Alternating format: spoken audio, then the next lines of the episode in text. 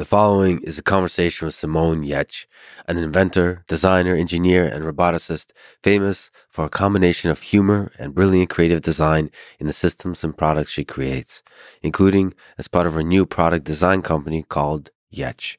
She has a popular YouTube channel where she has demonstrated a lot of her incredible and fun designs and inventions from, quote, shitty robots to a Tesla Model 3 converted into a truck but where she also revealed her personal journey after having been diagnosed with a brain tumor. Simone is a brilliant, fun, and inspiring human being. It was truly an honor for me to get to meet her and to have this chat. And now, a quick few second mention of each sponsor. Check them out in the description. It's the best way to support this podcast.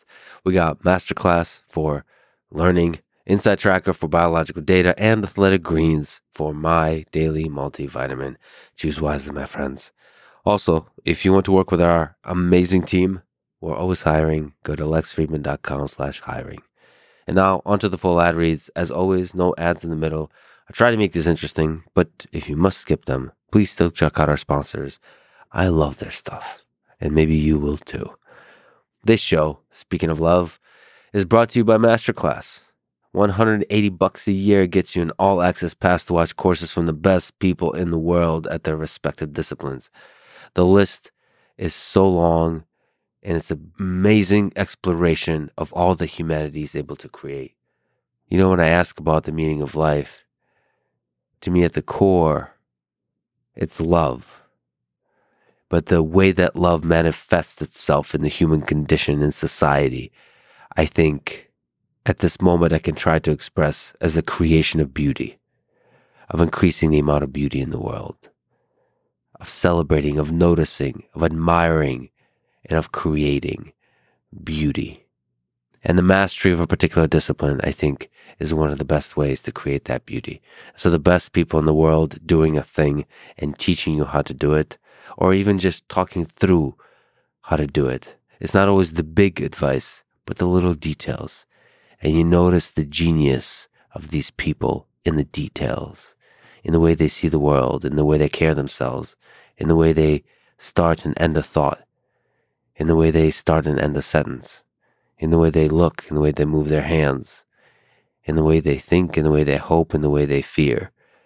This is why it's good to learn from the best people in the world. Get unlimited access to every masterclass and get 15% off an annual membership at masterclass.com slash lex.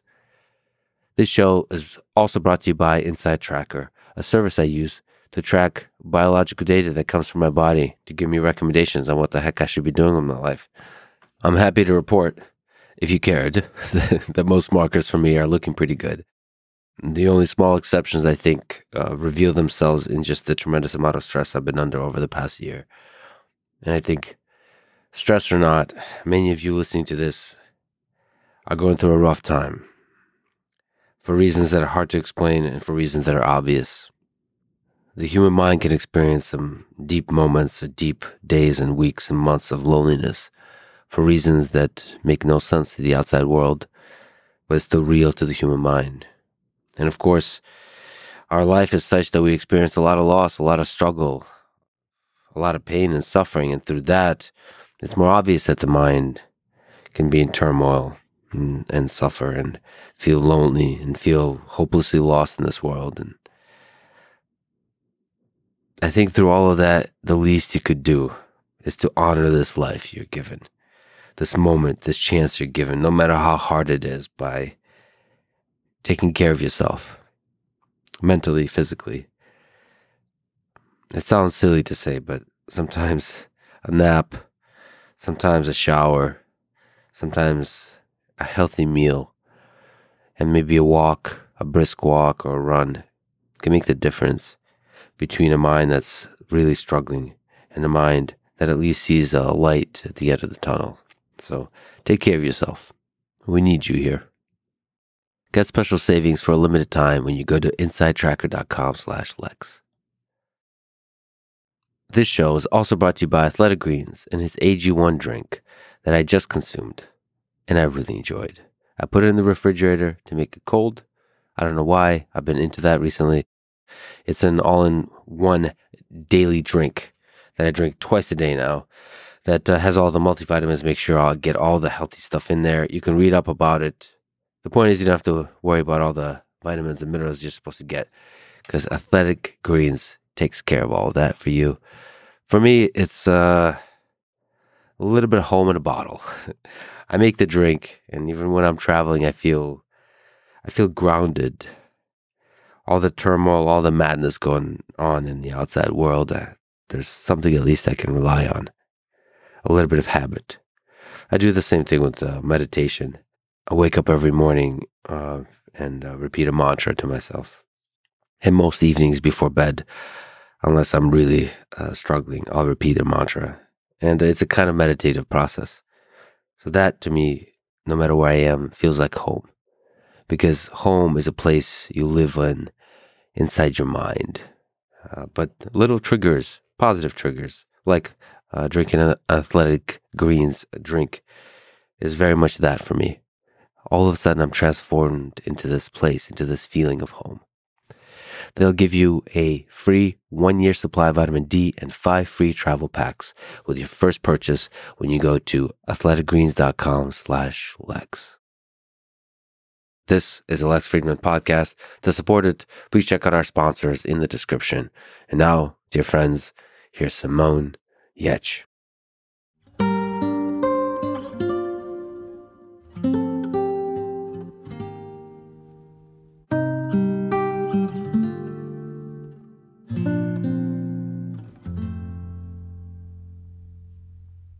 What was the first cool thing you built where you fell in love with the process of making stuff? You know, I think in the beginning of building stuff, you you run into the limitations of your skills so much. So I feel like honestly, building gets less and less frustrating, or like I love it more and more the more I know. So the limitations aren't fun.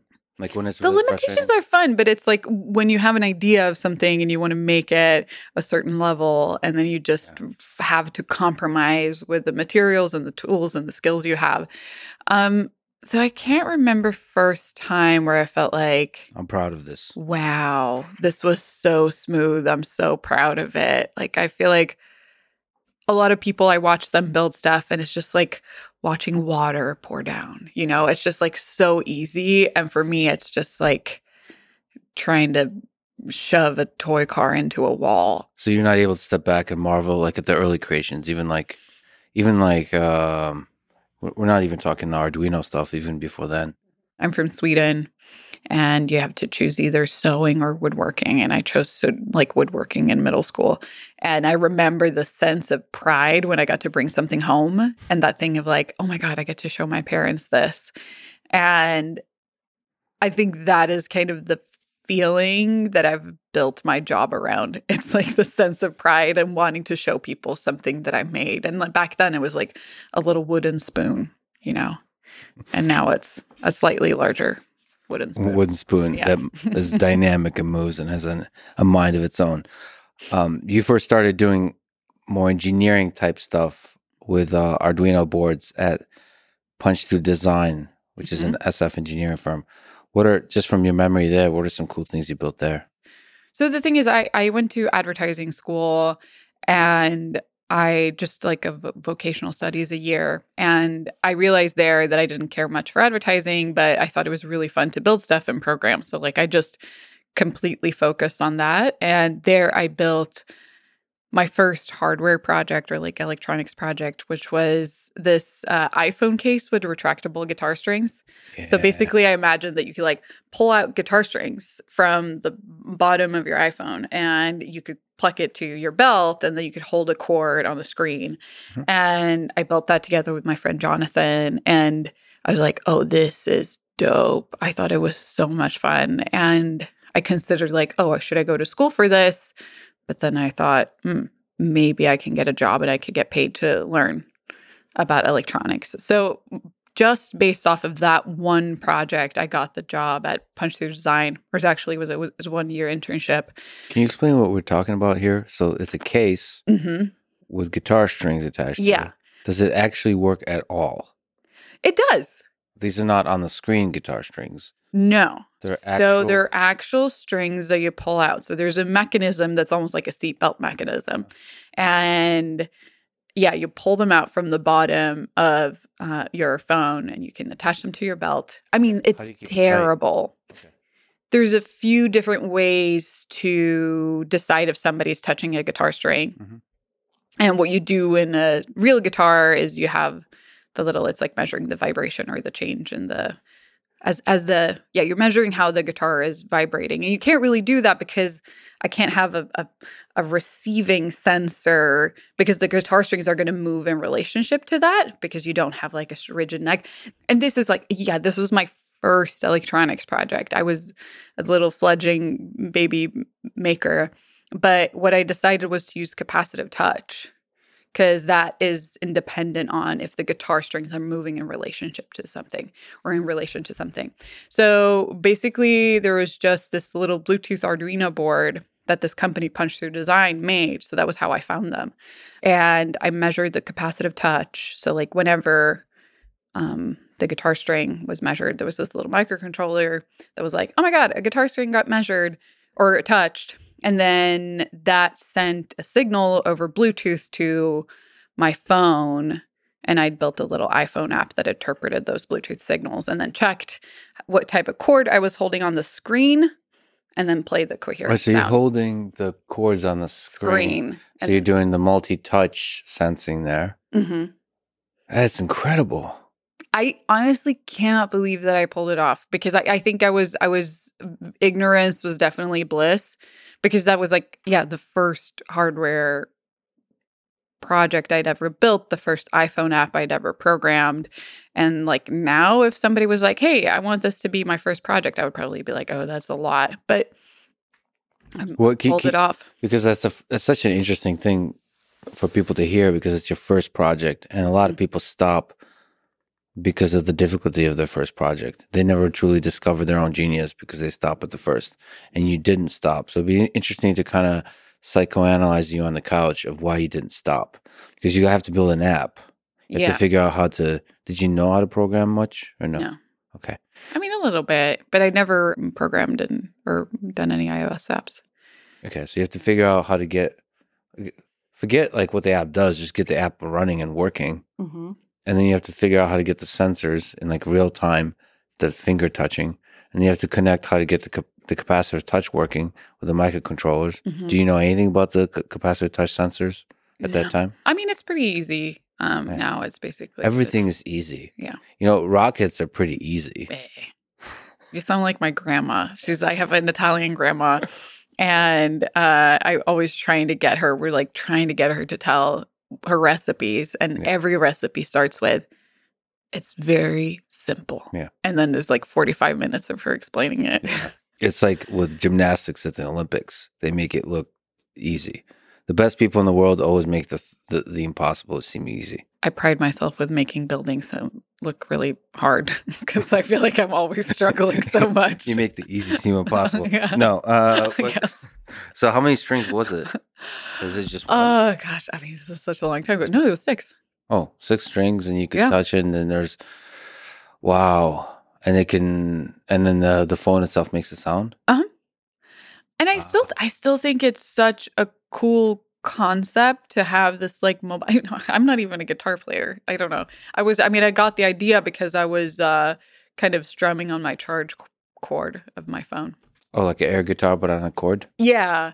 But I, I've been thinking about it because I'm like, oh man, it would be really fun to go back to that project with what I know now.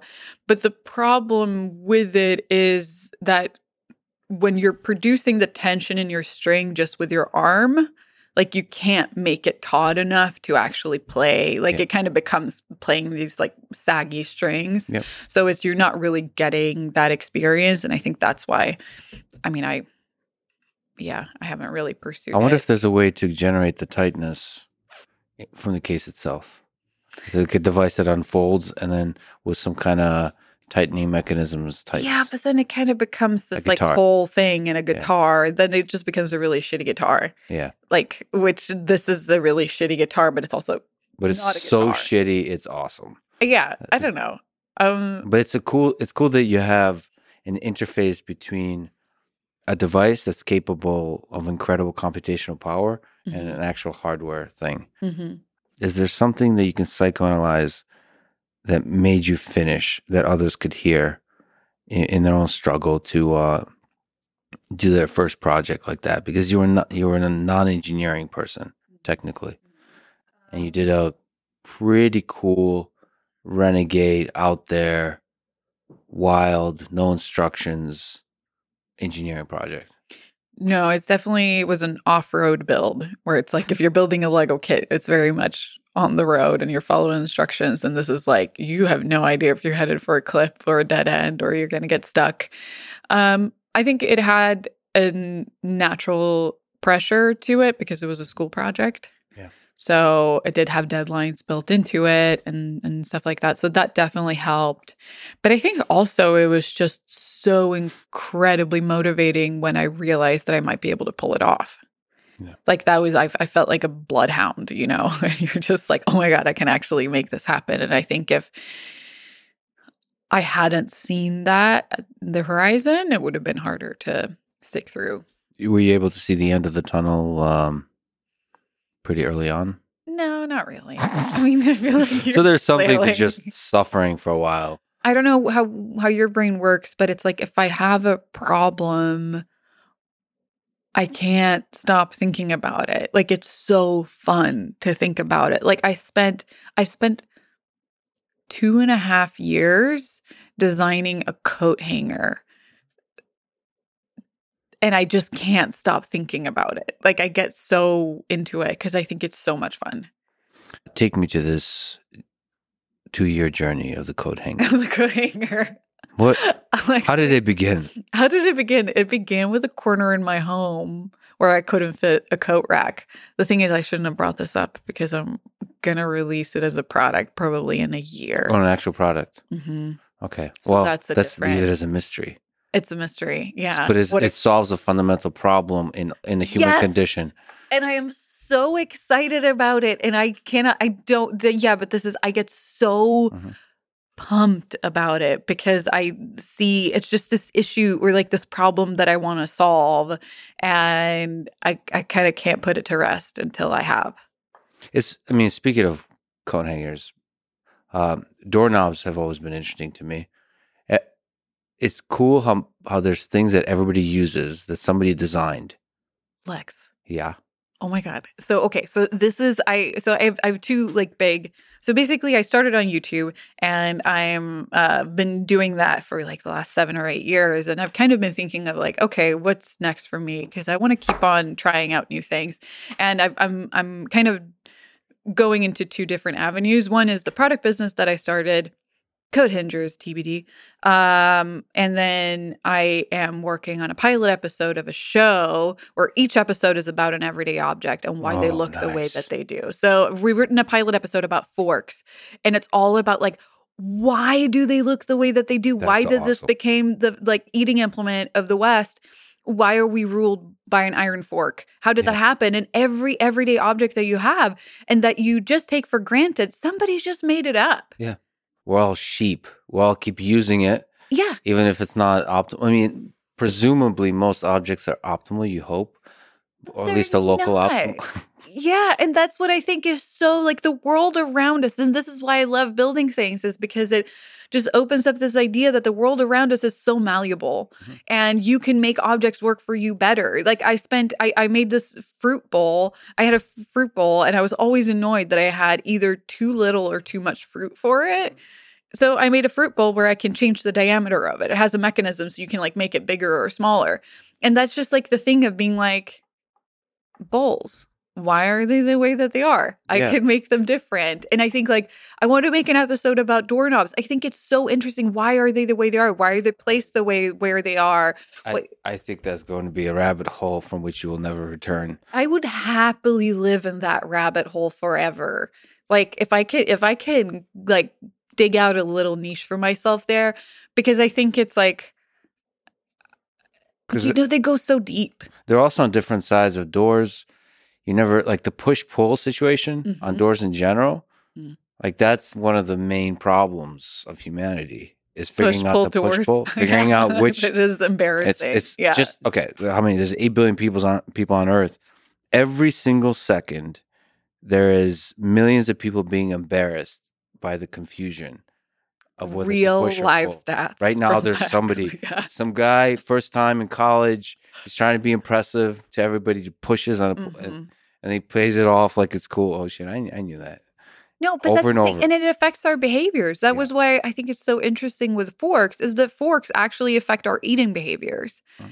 And they can get you to eat faster or slower, take bigger bites or smaller bites. And there are all these ways, or like the social. I mean, the reason that um chopsticks work is because they do the food chopping in the kitchen Mhm.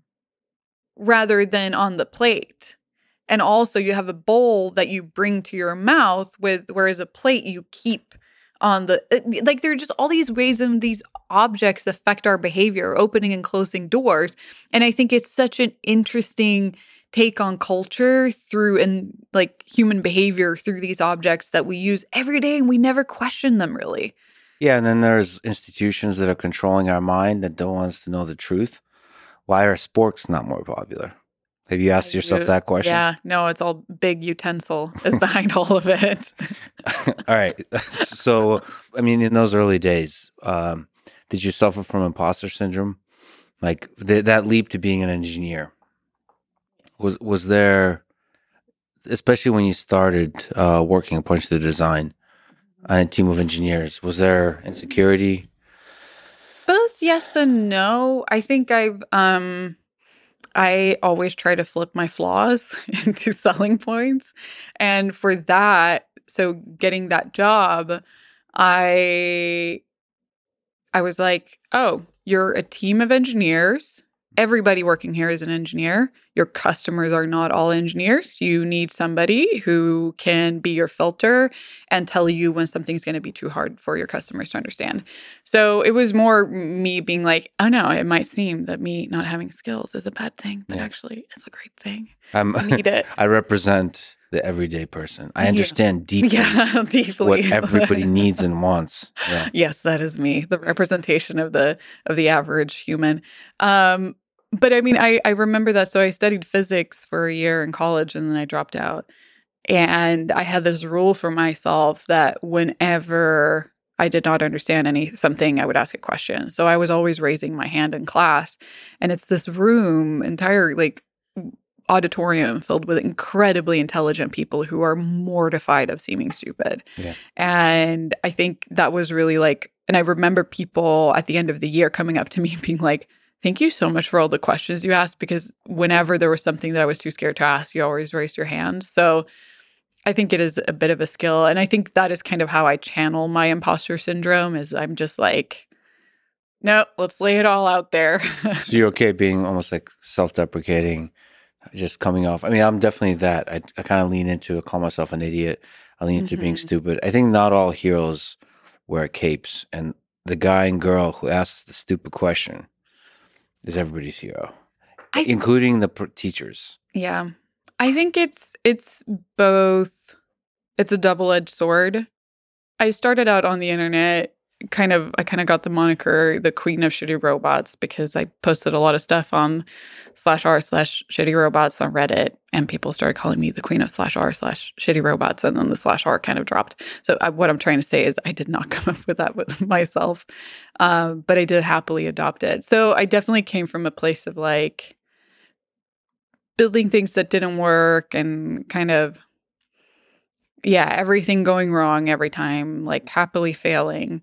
And i think that was amazing. It was a really powerful tool for me to like not get my perfectionism in the way because if i set out to do something that's great then i'm never going to start. Mhm. and i was like no i just need something that looks funny. Um but what i've realized now is that it's also a defense mechanism.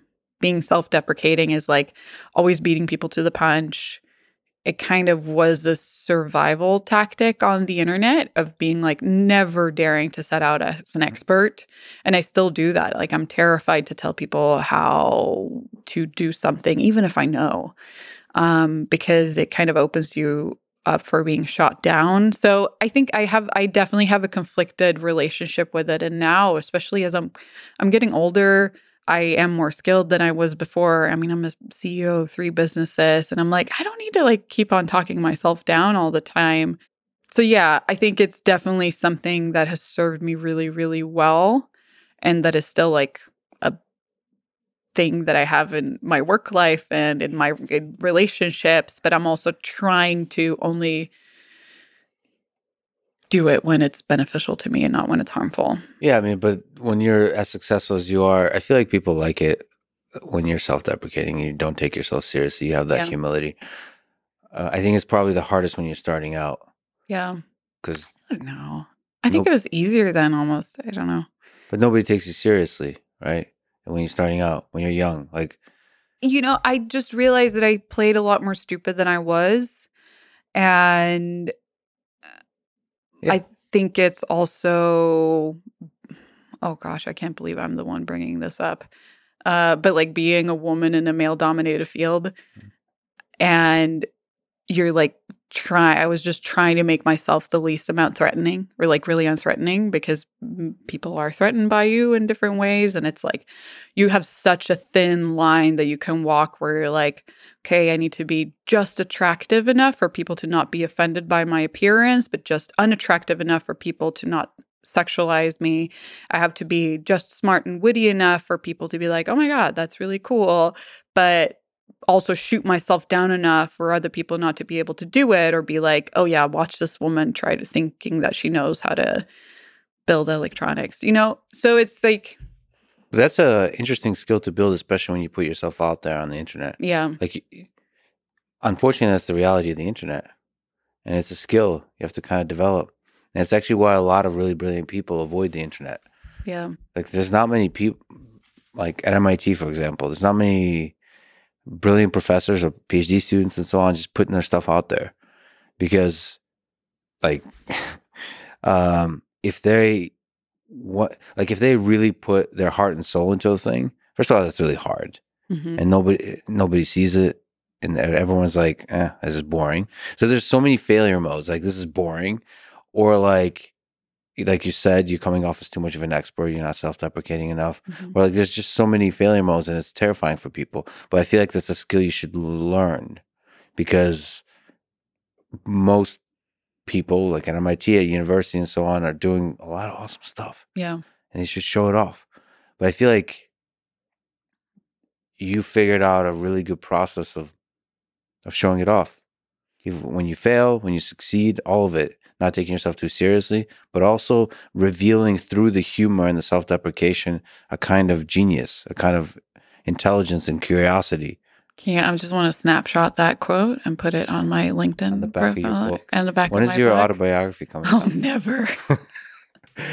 You don't want to say that because, like, a year from now, Oh gosh, I don't want to. I don't want to shit on autobiographies. yeah, No, no, but even Nope. just by saying that, I'm shitting on autobiographies. I just me being interested enough in somebody to want to read 600 pages about them talking about themselves. It's a no. Well, well, that's exactly the kind of person that should write one.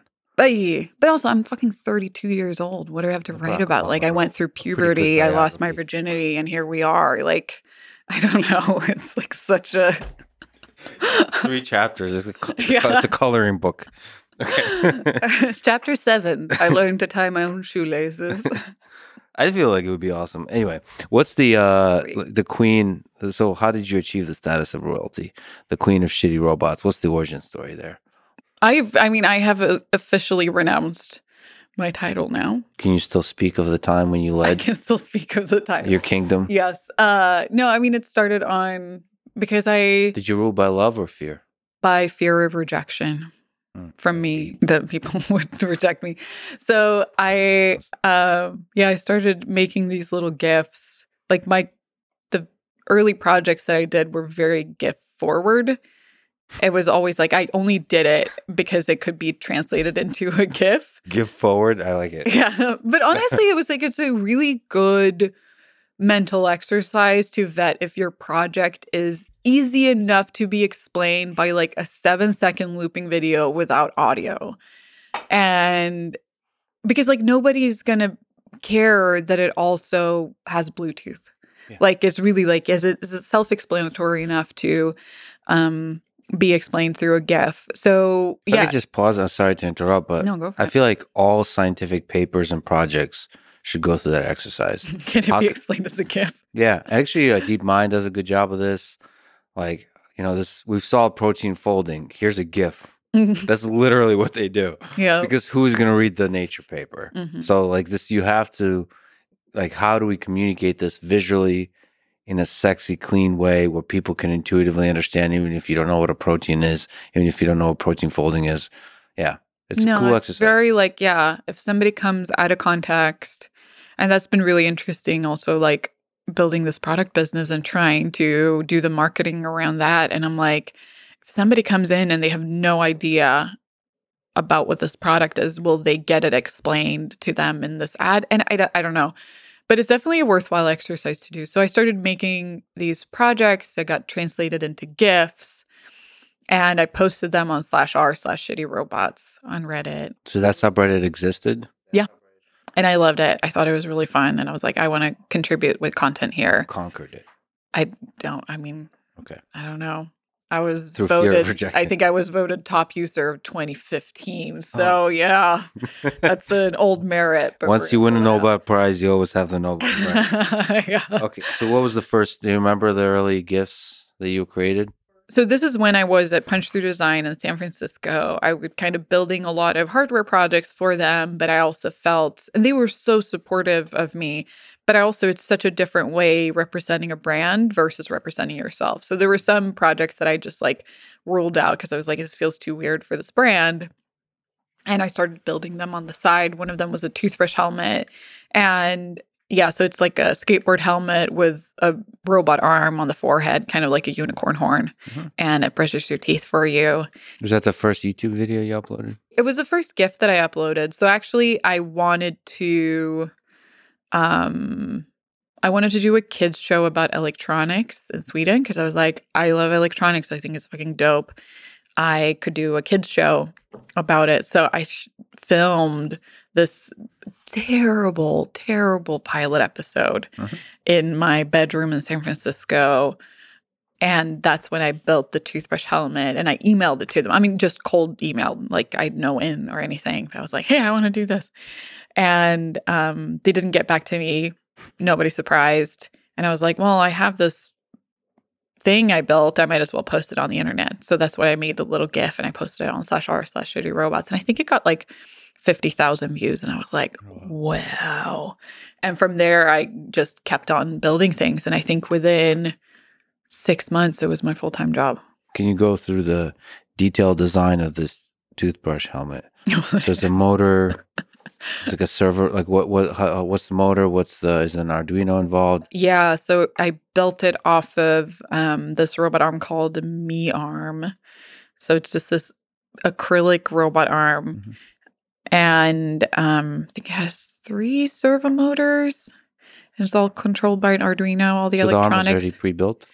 it was a kit, so I assembled it. How do you make sure it, the the length of the arm is the proper? I mean, the Oh. arm came down, so it's like Yeah. I mean, I just programmed it to come down to my mouth and then poorly brush my front teeth. Yeah, Yeah, and it was just swung back and forth. I mean, trial and error is trial and error. What was the Yeah. challenges of that?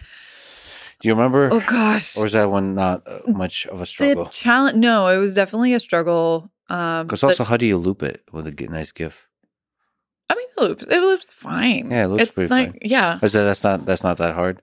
Uh no, I mean it doesn't have to be perfect. It's a GIF, it's the internet. Things are shitty all the time. I think I mean I think the biggest struggle of that was that I had this intention for it to be this show and then them not giving Oh yeah. yeah. giving back and I How was like, was the well, if pilot? they don't want it, then maybe YouTube will have me. They don't notice my genius yet. What was Yep. what was so bad about the pilot? Do you remember? What's Oh, like the most most embarrassing? So cringy. Yeah, I mean, it's thankfully not on the internet, so nobody can find it. But it's very much me being in what I called host mode, which is where I'm like, okay, so what we're going to learn Yeah. today is that we're Yeah. going to look at this. This is something called a servo motor, and it's like the intonation and everything is really different.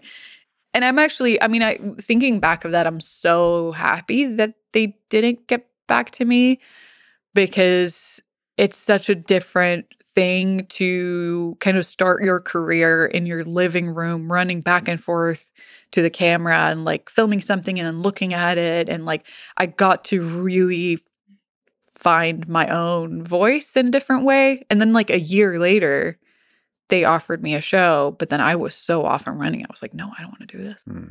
You didn't fall into that place of being like a actor, like a YouTuber, where you're presenting a kind of personality.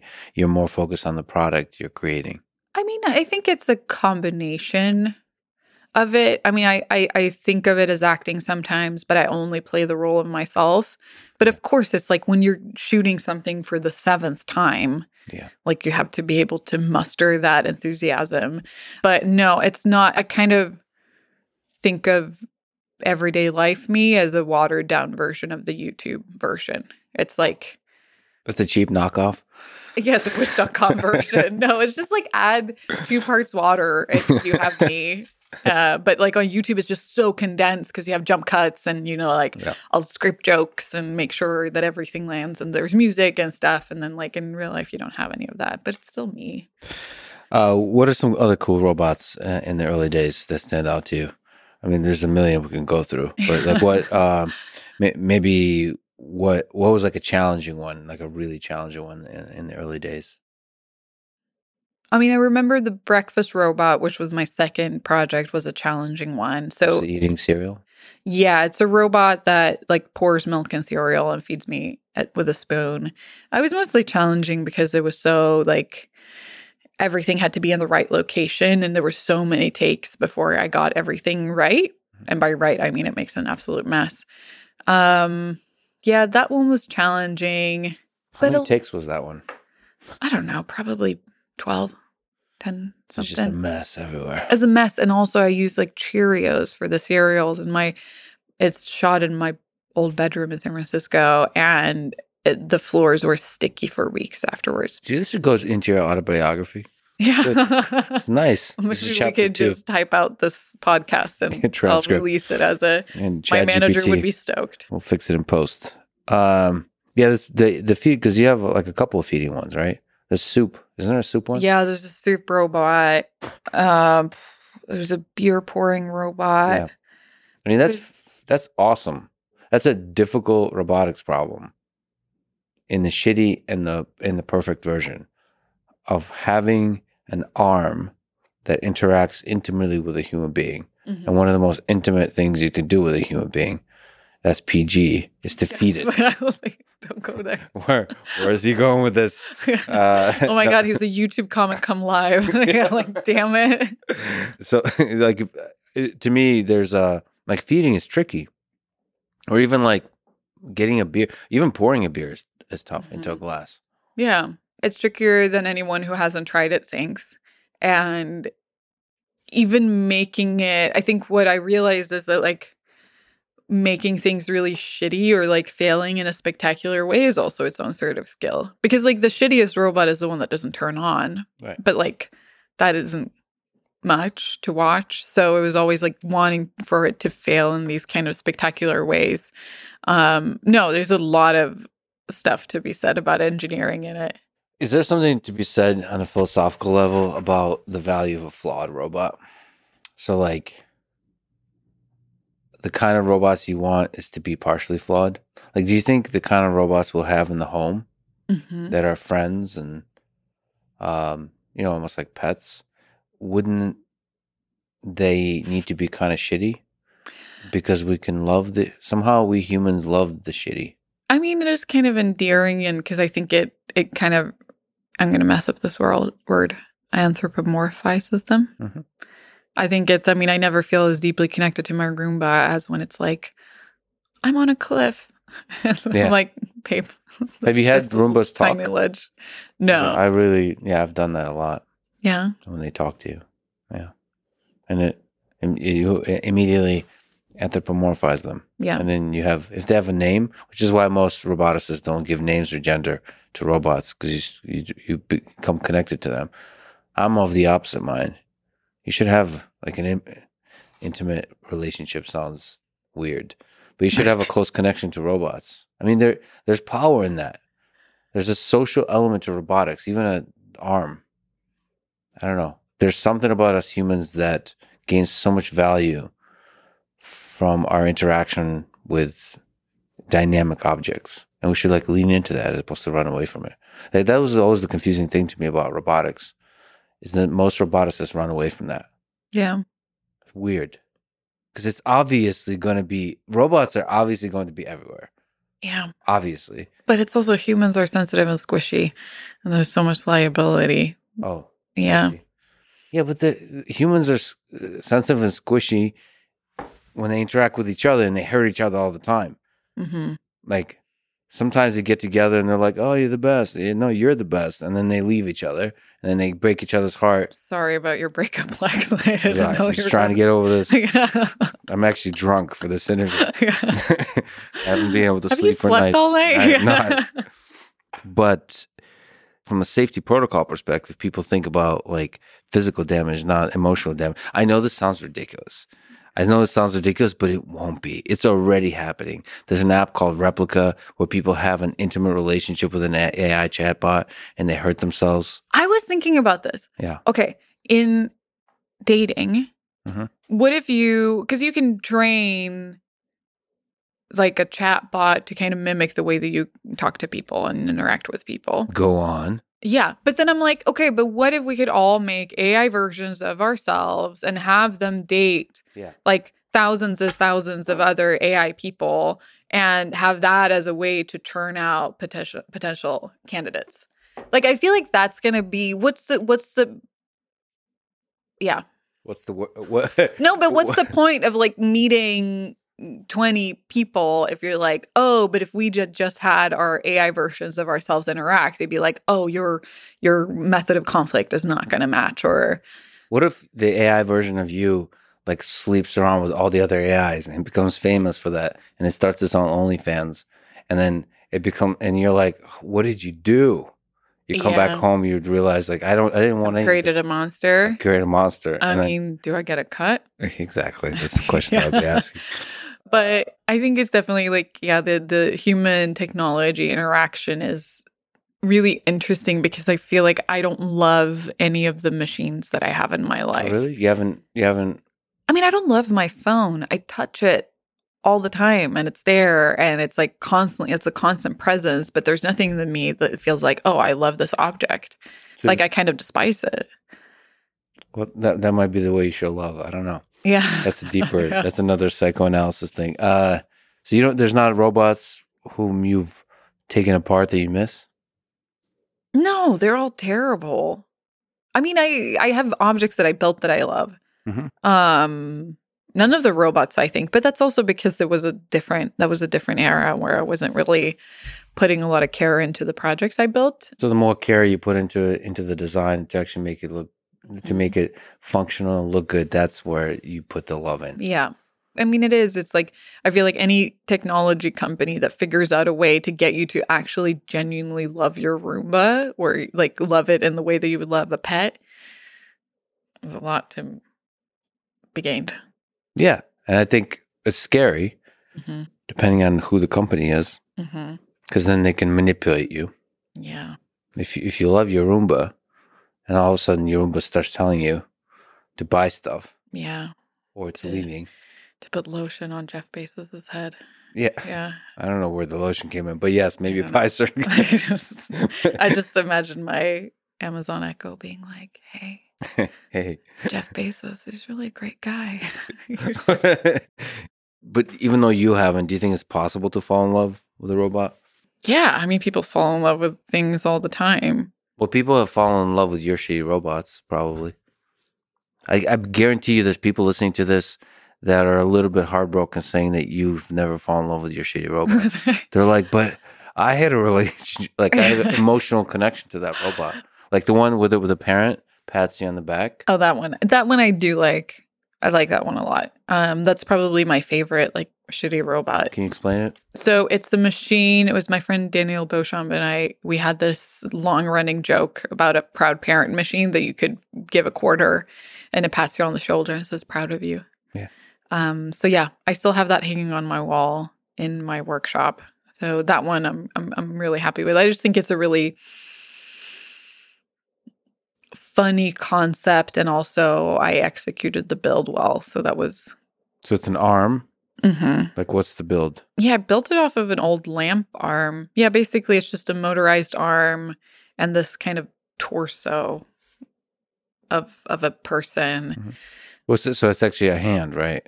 It's I not a correctly. it's a it's hand like a laser cut. It's just laser cut plywood and it kind of has like it looks creepy, Yeah, which I like. yeah. The creepy Yeah. helps with the. Yeah. And yeah, it says proud of you, son. Because I just thought that sounded more funny than proud of you, daughter. And also proud of you, son. Just it immediately communicates that it's a parent. It's not just like a colleague or something. It's like proud of you. yeah. And it charges you a quarter for it. Yeah, but he added like chat GPT on top of that and uh, fine tune it on conversations you've had with your parents, and all of a sudden you have a thing that can fundamentally transform your psyche. Yeah. That's all it takes. That's a beautiful creation. How'd you come up with that creation? That was my friend Daniel and I who had a long running joke about it. High level, can you speak to your creative process I think a lot of it, I mean, it's changed for the shady robots? For actually the shitty separate. robot yeah i mean it, it has a lot of overlap um so it's identifying everyday problems and in the shitty robot era i would kind of take an everyday problem like oh i have a hard time getting up in the morning and i would solve it in the most ridiculous spectacular way i could think of so for waking up in the morning it was having an alarm clock that slaps me in the face with a rubber hand Mhm. and what i'm doing now is still identifying everyday problems but i'm actually trying to like product design my way out of it What, in your experience, was the funniest thing? Is it violence, like the hand slapping you? Food eating? Is there, is, or is it just uh, I case dependent? the funniest is no i think it's more like the proud parent machine it's not violent it doesn't Yeah, there's no nothing it's just emotional and it's Yeah. kind of mm, a commentary on this fraught relationship that we sometimes have with our parents and their pride of us Sometimes, every time. sometimes my dad visited like last week and he was like i just want to say i'm so proud of you and for the built life you built for yourself and that Yeah. was really sweet Yeah, i'll really put kind- that on the back of my autobiography too Yeah, it's not your fault, Simone. It's not your fault. some stuff is my fault What was the longest one to complete for the shady robots that you remember? Because you spent on a few of them, you spent quite a long time, Mm-hmm. mm, which is also inspiring when you take so long in a project. yeah i think um kind of in the more like fun whimsical department rather than shitty robots. I built recently um this music box so like a small music box that kind of has a barrel Mhm. with little spikes and it plays a song but i did a large version of that. That pops a sheet of bubble wrap and then like plays tones into a pan flute. So yeah you can actually program it to play different songs. That one kicked my butt in so many creative ways and it was such a pain. I think that is probably the like weird funny project that's taken me the longest and like the biggest engineering effort. Where's the all sound coming from? so if you it all came from me realizing that if you pop bubble wrap and you pop it right in front of the opening of a pan flute or like one of the pipes you can have it play different tones. So that's what it does. So i built this music instrument off of that. Okay, if it's okay, can you describe some some like how it works, some of the the, the technical details here? Yeah. It's So basically, I mean, one of the big issues that I had, so I worked with, um, as of a year and a half back, I hired an engineer, Stu. So we were collaborating on it. Um, but a big issue that we had was feeding in the bubble wrap sheet and like Mhm. making sure that it feeds in straight and doesn't get skewed because you need to make like the popping feet which is where you program this barrel to pop different bubbles Mhm. need to be so perfectly aligned on the bubble of the bubble wrap for it to pop in the right location. So there's a feeder for the bubble wrap. That's a challenge, and then you have to Mhm. have a barrel with the f- little baby feet on it Yeah. that pops the bubble so wrap. that Why is it so exciting? That barrel was a pain yeah, as well. I had to get a like this rotary setup for my CNC and yeah, it was it was a lot of work. Um, but that was really fun. And it's just like, this is probably my f- favorite privilege of my job is that I can go down any rabbit hole I think find interesting.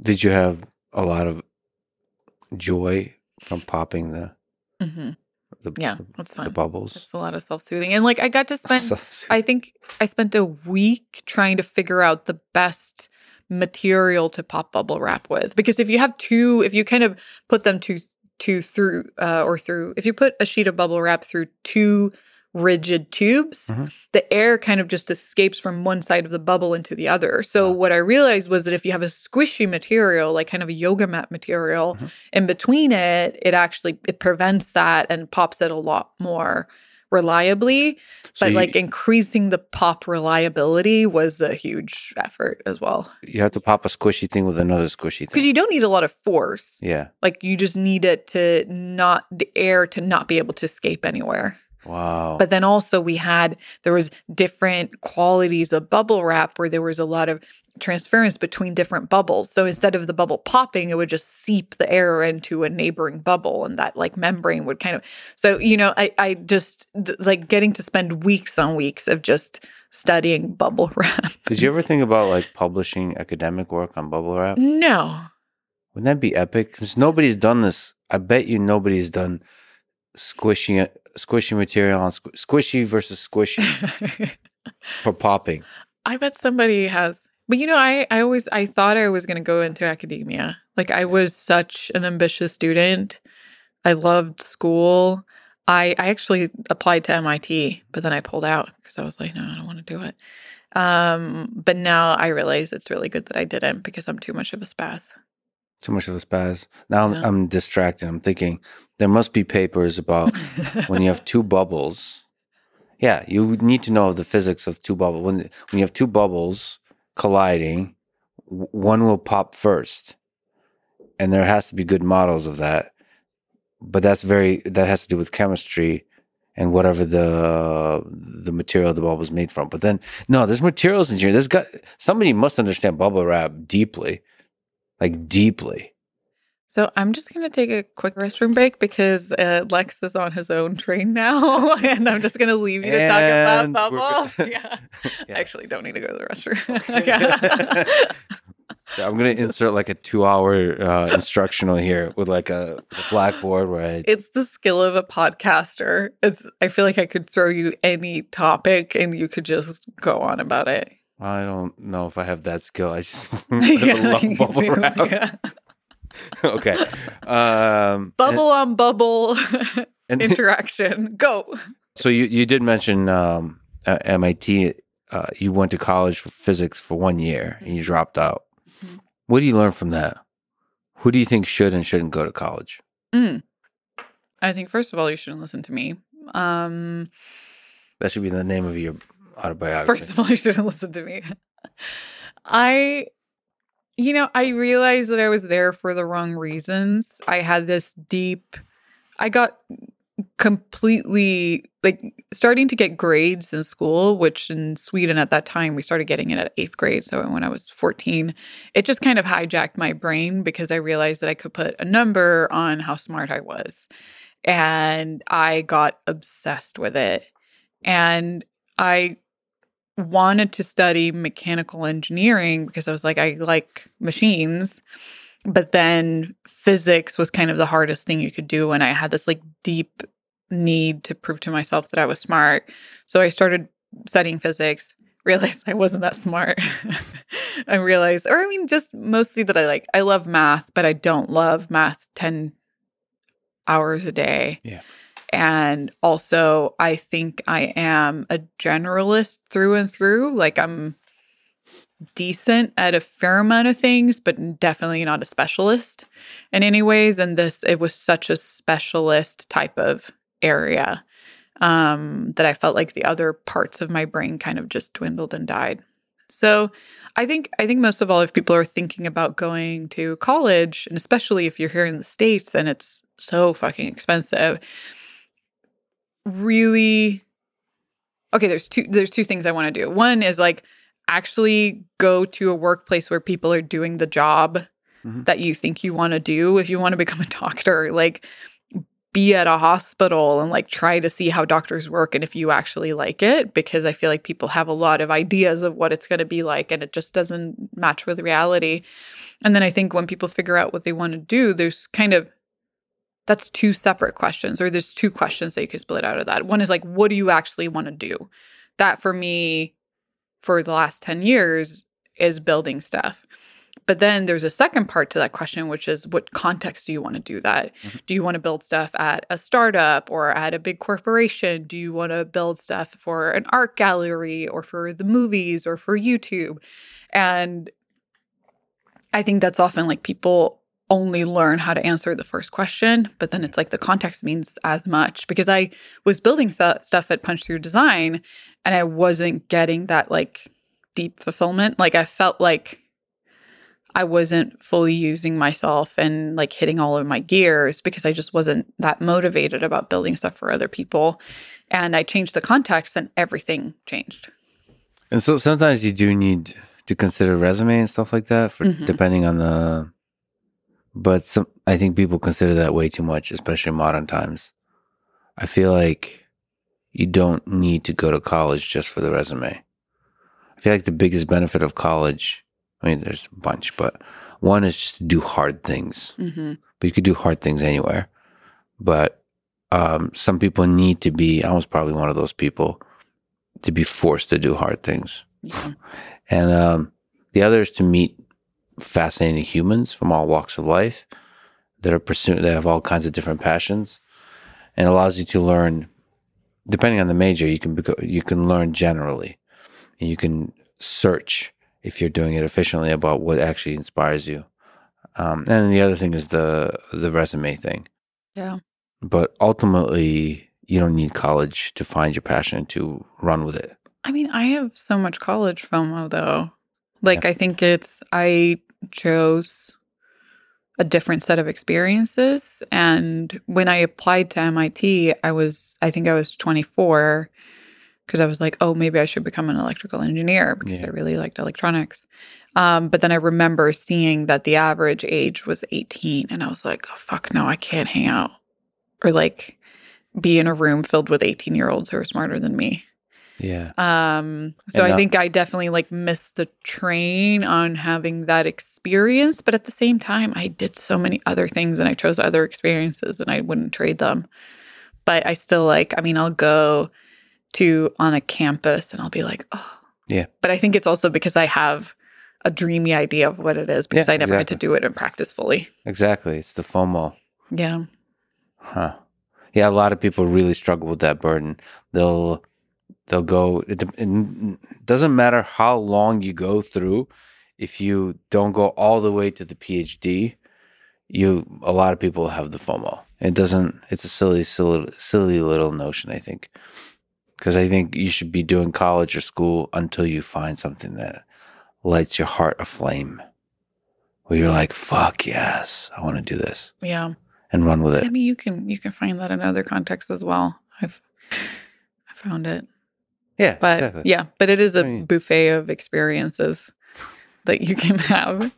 What about what was the most fun robot to make, or um, musical, artistic creation, where the process was the most fun? Oh, they're all painful in different ways. So pain. yeah. Do you find pain fun? No, but it's it definitely the pride of me getting to pull something off or like managing to pull something off even when it was really difficult is is very satisfying. What was the difficult thing that you pulled off? You were like, yeah, Mm, this is cool.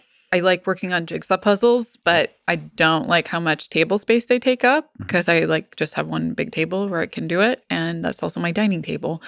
So I made this mechanical table where you can switch between two tabletops. Mhm. And that was an incredibly painful project. And I'm really happy with the outcome and like so proud that I managed to pull it off. How does it switch tabletops? It's tambour mechanism. So like tambour, like you'll have on like old record player, um, like it's these like thin slats of wood with fabric on the back, and you can kind of get them to go around curves. So basically, one of the table tops or table surfaces is tambour. And then there's a little crank and you can kind of roll it off to the side and it reveals another tabletop under it that you can then lift up because it's on cams. Um, so you can switch between the two. I think that one was both really difficult to pull off and it's also one of few projects that I use in my everyday life. Like I use it almost every day. You know what a really cool one was that uh, that was part of your TED talk, where there's a rotating thing that you wear on your shoulders. Was that hard to make? So for for people who Um, haven't seen your TED talk, they should, of course. But it's uh, Oh, how would you cut out describe the that? best joke. You put how would you call that device? Sorry, I, They- I don't even know. I never used it beyond the TED Talk really. Um yeah, Yeah. but basically it's this shoulder rig and it has this like almost like Saturn ring looking platform that goes around. I can't even remember what the You- problem proposition was that I was trying to solve. variety probably introducing variety into your life yeah, maybe. and this and an element of surprise because you can put popcorn as you did on it Uh-huh. and it goes around as a little hand. Why is it like a tiny hand funny? I don't know, but it just slams whatever is on Oh, that and thing into your face. mouth. Yeah. I don't know. Was that easy to make? Yeah, that one's fine. I can't. There was, I mean, my TED talk was so. Yeah, for one, once again, they cut out my best joke. What was the best joke? My best joke, and they didn't even ask me about it. It was, um, so there's this whole lead up where I built a chopping machine. So it's a machine that chops vegetables and it has Yep. two giant knives and it goes dunk, dunk, Yep. dunk, dunk. And it's It's kind of terrifying. And I show a video of it and then it ends on this gif of it chopping up a banana and I'm kind of scrunching up my face being like ugh ugh Yeah. and the whole reason I show that project is because I'm leading it up to the punchline of oh and as a bonus this gif right here is the perfect response if anyone ever sends you dick pics you don't want which brought down the house it does it every time and they cut it out without asking me because they were like oh but we wanted people to be able to show it in classrooms and I was like I have abandoned the hope of being shown in classrooms for years ago I think that's a good joke. thank you That's a really that's a really good one. So Yeah. you're you're you're okay going sometimes a little bit edgy. I mean, I'm I'm I, I say that I'm I'm crude and wholesome Hmm. because I can be very crude, but I also try really really hard to be a good person Yeah. and to like I'll say shit and fucking all that stuff, which I don't even think is crude. Um, but yeah, but I really really try to wield the power that I have in a thoughtful way. So no, I I, I wouldn't call me edgy because I'm not. I don't think it's edgy. It's all like Chopping a banana with knives and saying it's a good gif response to anyone that sends you dick pics is definitely not edgy. You're correct. Yeah. I, I think it's pretty. It's just a funny joke. Yeah, it's pretty Yeah. funny. I feel bad that TED cut that. I, I mean, it's fine. It's like it's a decision that I made really early on, where I was like, "What I'm." I think often people misinterpret what I'm doing as being for children, which I think is part because like my projects were always really color- colorful and fun. I think it also has some sprinkles of sexism of being like, "Oh, it's a woman doing something. She must be doing it for the children," and I'm like, Oh, yeah. "Fuck the children. I'm doing it for myself." Yeah. Good. So I think I, I would just really early on decided of like, oh no, I'm not going to try to cater to that. Which like, still, I mean, I get a lot of messages from parents being like, can you please stop cussing in your videos? And I'm also like, I get it, but also that is not what's going to mess up your kids. Like Yeah. I really try to Yeah. be thoughtful and a decent enough role model, but I'll also acknowledge that humans fuck. yeah. It's okay. Somehow that you being able to say the fu to the system. What word? Word? F- I- what? Do it. Do it. I can't. I I'm scared. yeah.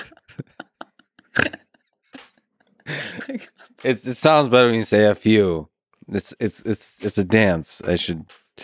Oh boy. Um. Have you ever made a robot that dances with you?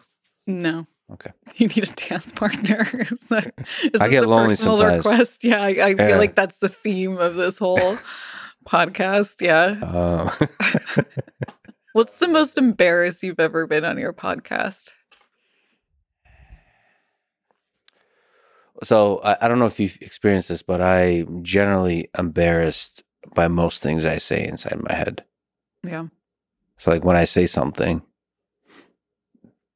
like now, it's, it's just there's a voice inside my head that goes, Yeah. like what? You're a disappointment. Um, like that, the parent petting in, in the back, the, the the hand stops working, Yeah. just slows down. Um, yeah. And then there's an awkward silence. You don't know what to say next. That's really embarrassing usually. Um, also, I used to work as a journalist, so I know how to sit with the silence and try to drag it out of you.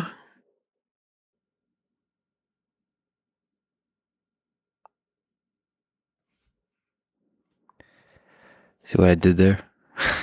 You gave up. You you I- pulled out. I quit. you like sweating. I I, was literally sweating. Okay. Yeah, Uh, also because you're in a full fucking suit. What is Yeah. that like? How did that come about? actually, it was probably MIT, is because everybody was dressing in like sweatpants, very chill wear. Mm-hmm. And I was like, I like taking everything seriously. Mhm. It just felt like a, it was my way of saying F you to the way things are. Because I like, I always admire Richard Feynman.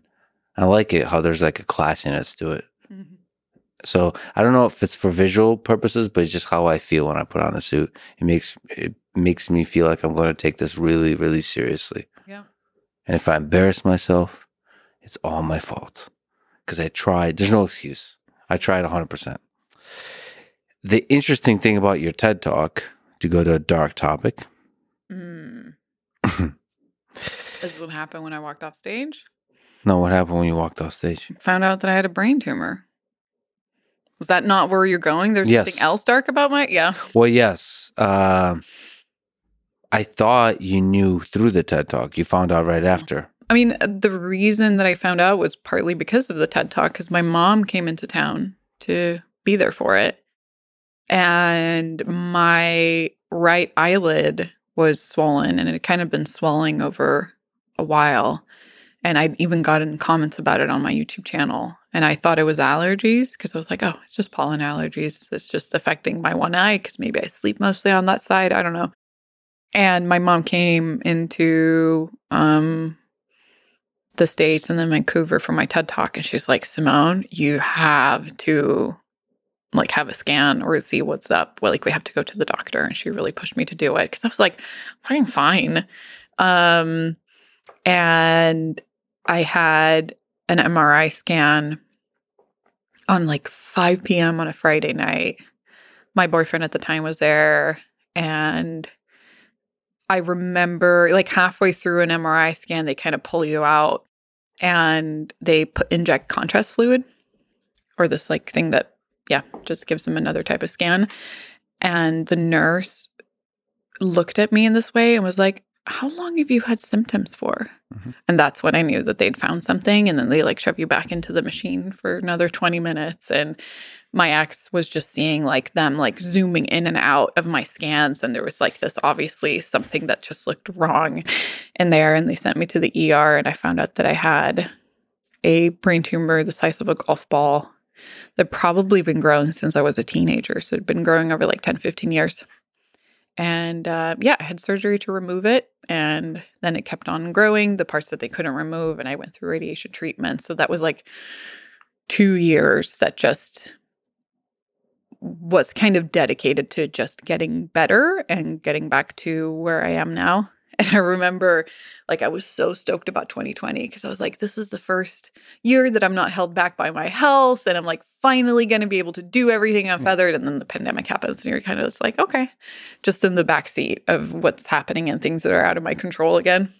In your public, you made a couple of videos about Yeah. uh, about it. I have a brain tumor. My brain tumor is back. hmm You kind of, you know, you name your tumor Brian. hmm You kind of make it a light-hearted thing, but so you don't reveal much of the darkness. But were you scared? or were some low Yeah. points? Of course I was of course I was scared. I mean, it's terrifying. It's like and also when it's in your brain, like you know, I was like take any other part of me but don't take my brain. Um no, it's this unfathomable thing that happens and you're like i'm healthy. I've had how could this possibly be a Mhm. brain tumor? Like my eye is swollen.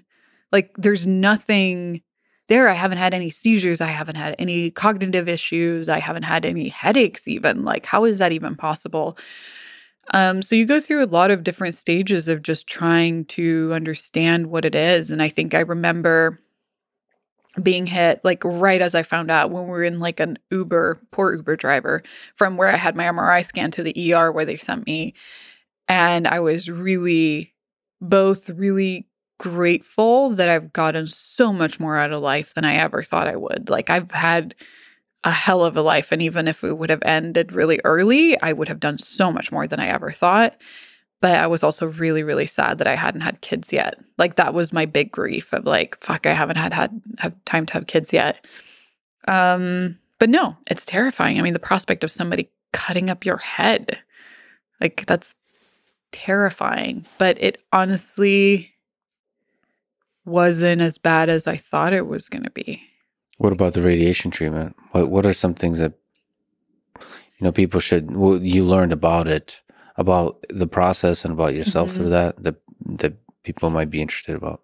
I think surgery was both harder and easier than radiation treatment because it was it was harder because it was so much more intense and it's such a dramatic thing like going to the hospital that morning and being like I don't know and you feel so awful when you wake up and but then the recovery from it was pretty linear like almost every week I would get a little bit better the thing about radiation is that it was not linear at all. And it kind of drained me in this weird, like it was so hard to predict. And also, they put me on these, um, I spent months feeling like I was high out of my mind. And I couldn't process reality in a way that I normally would. Like everything just felt off. Like I felt, yeah, I felt like I was high on drugs. And I kept on asking my doctors what was going on. And they're like, no, I don't know. Don't think it's anything related.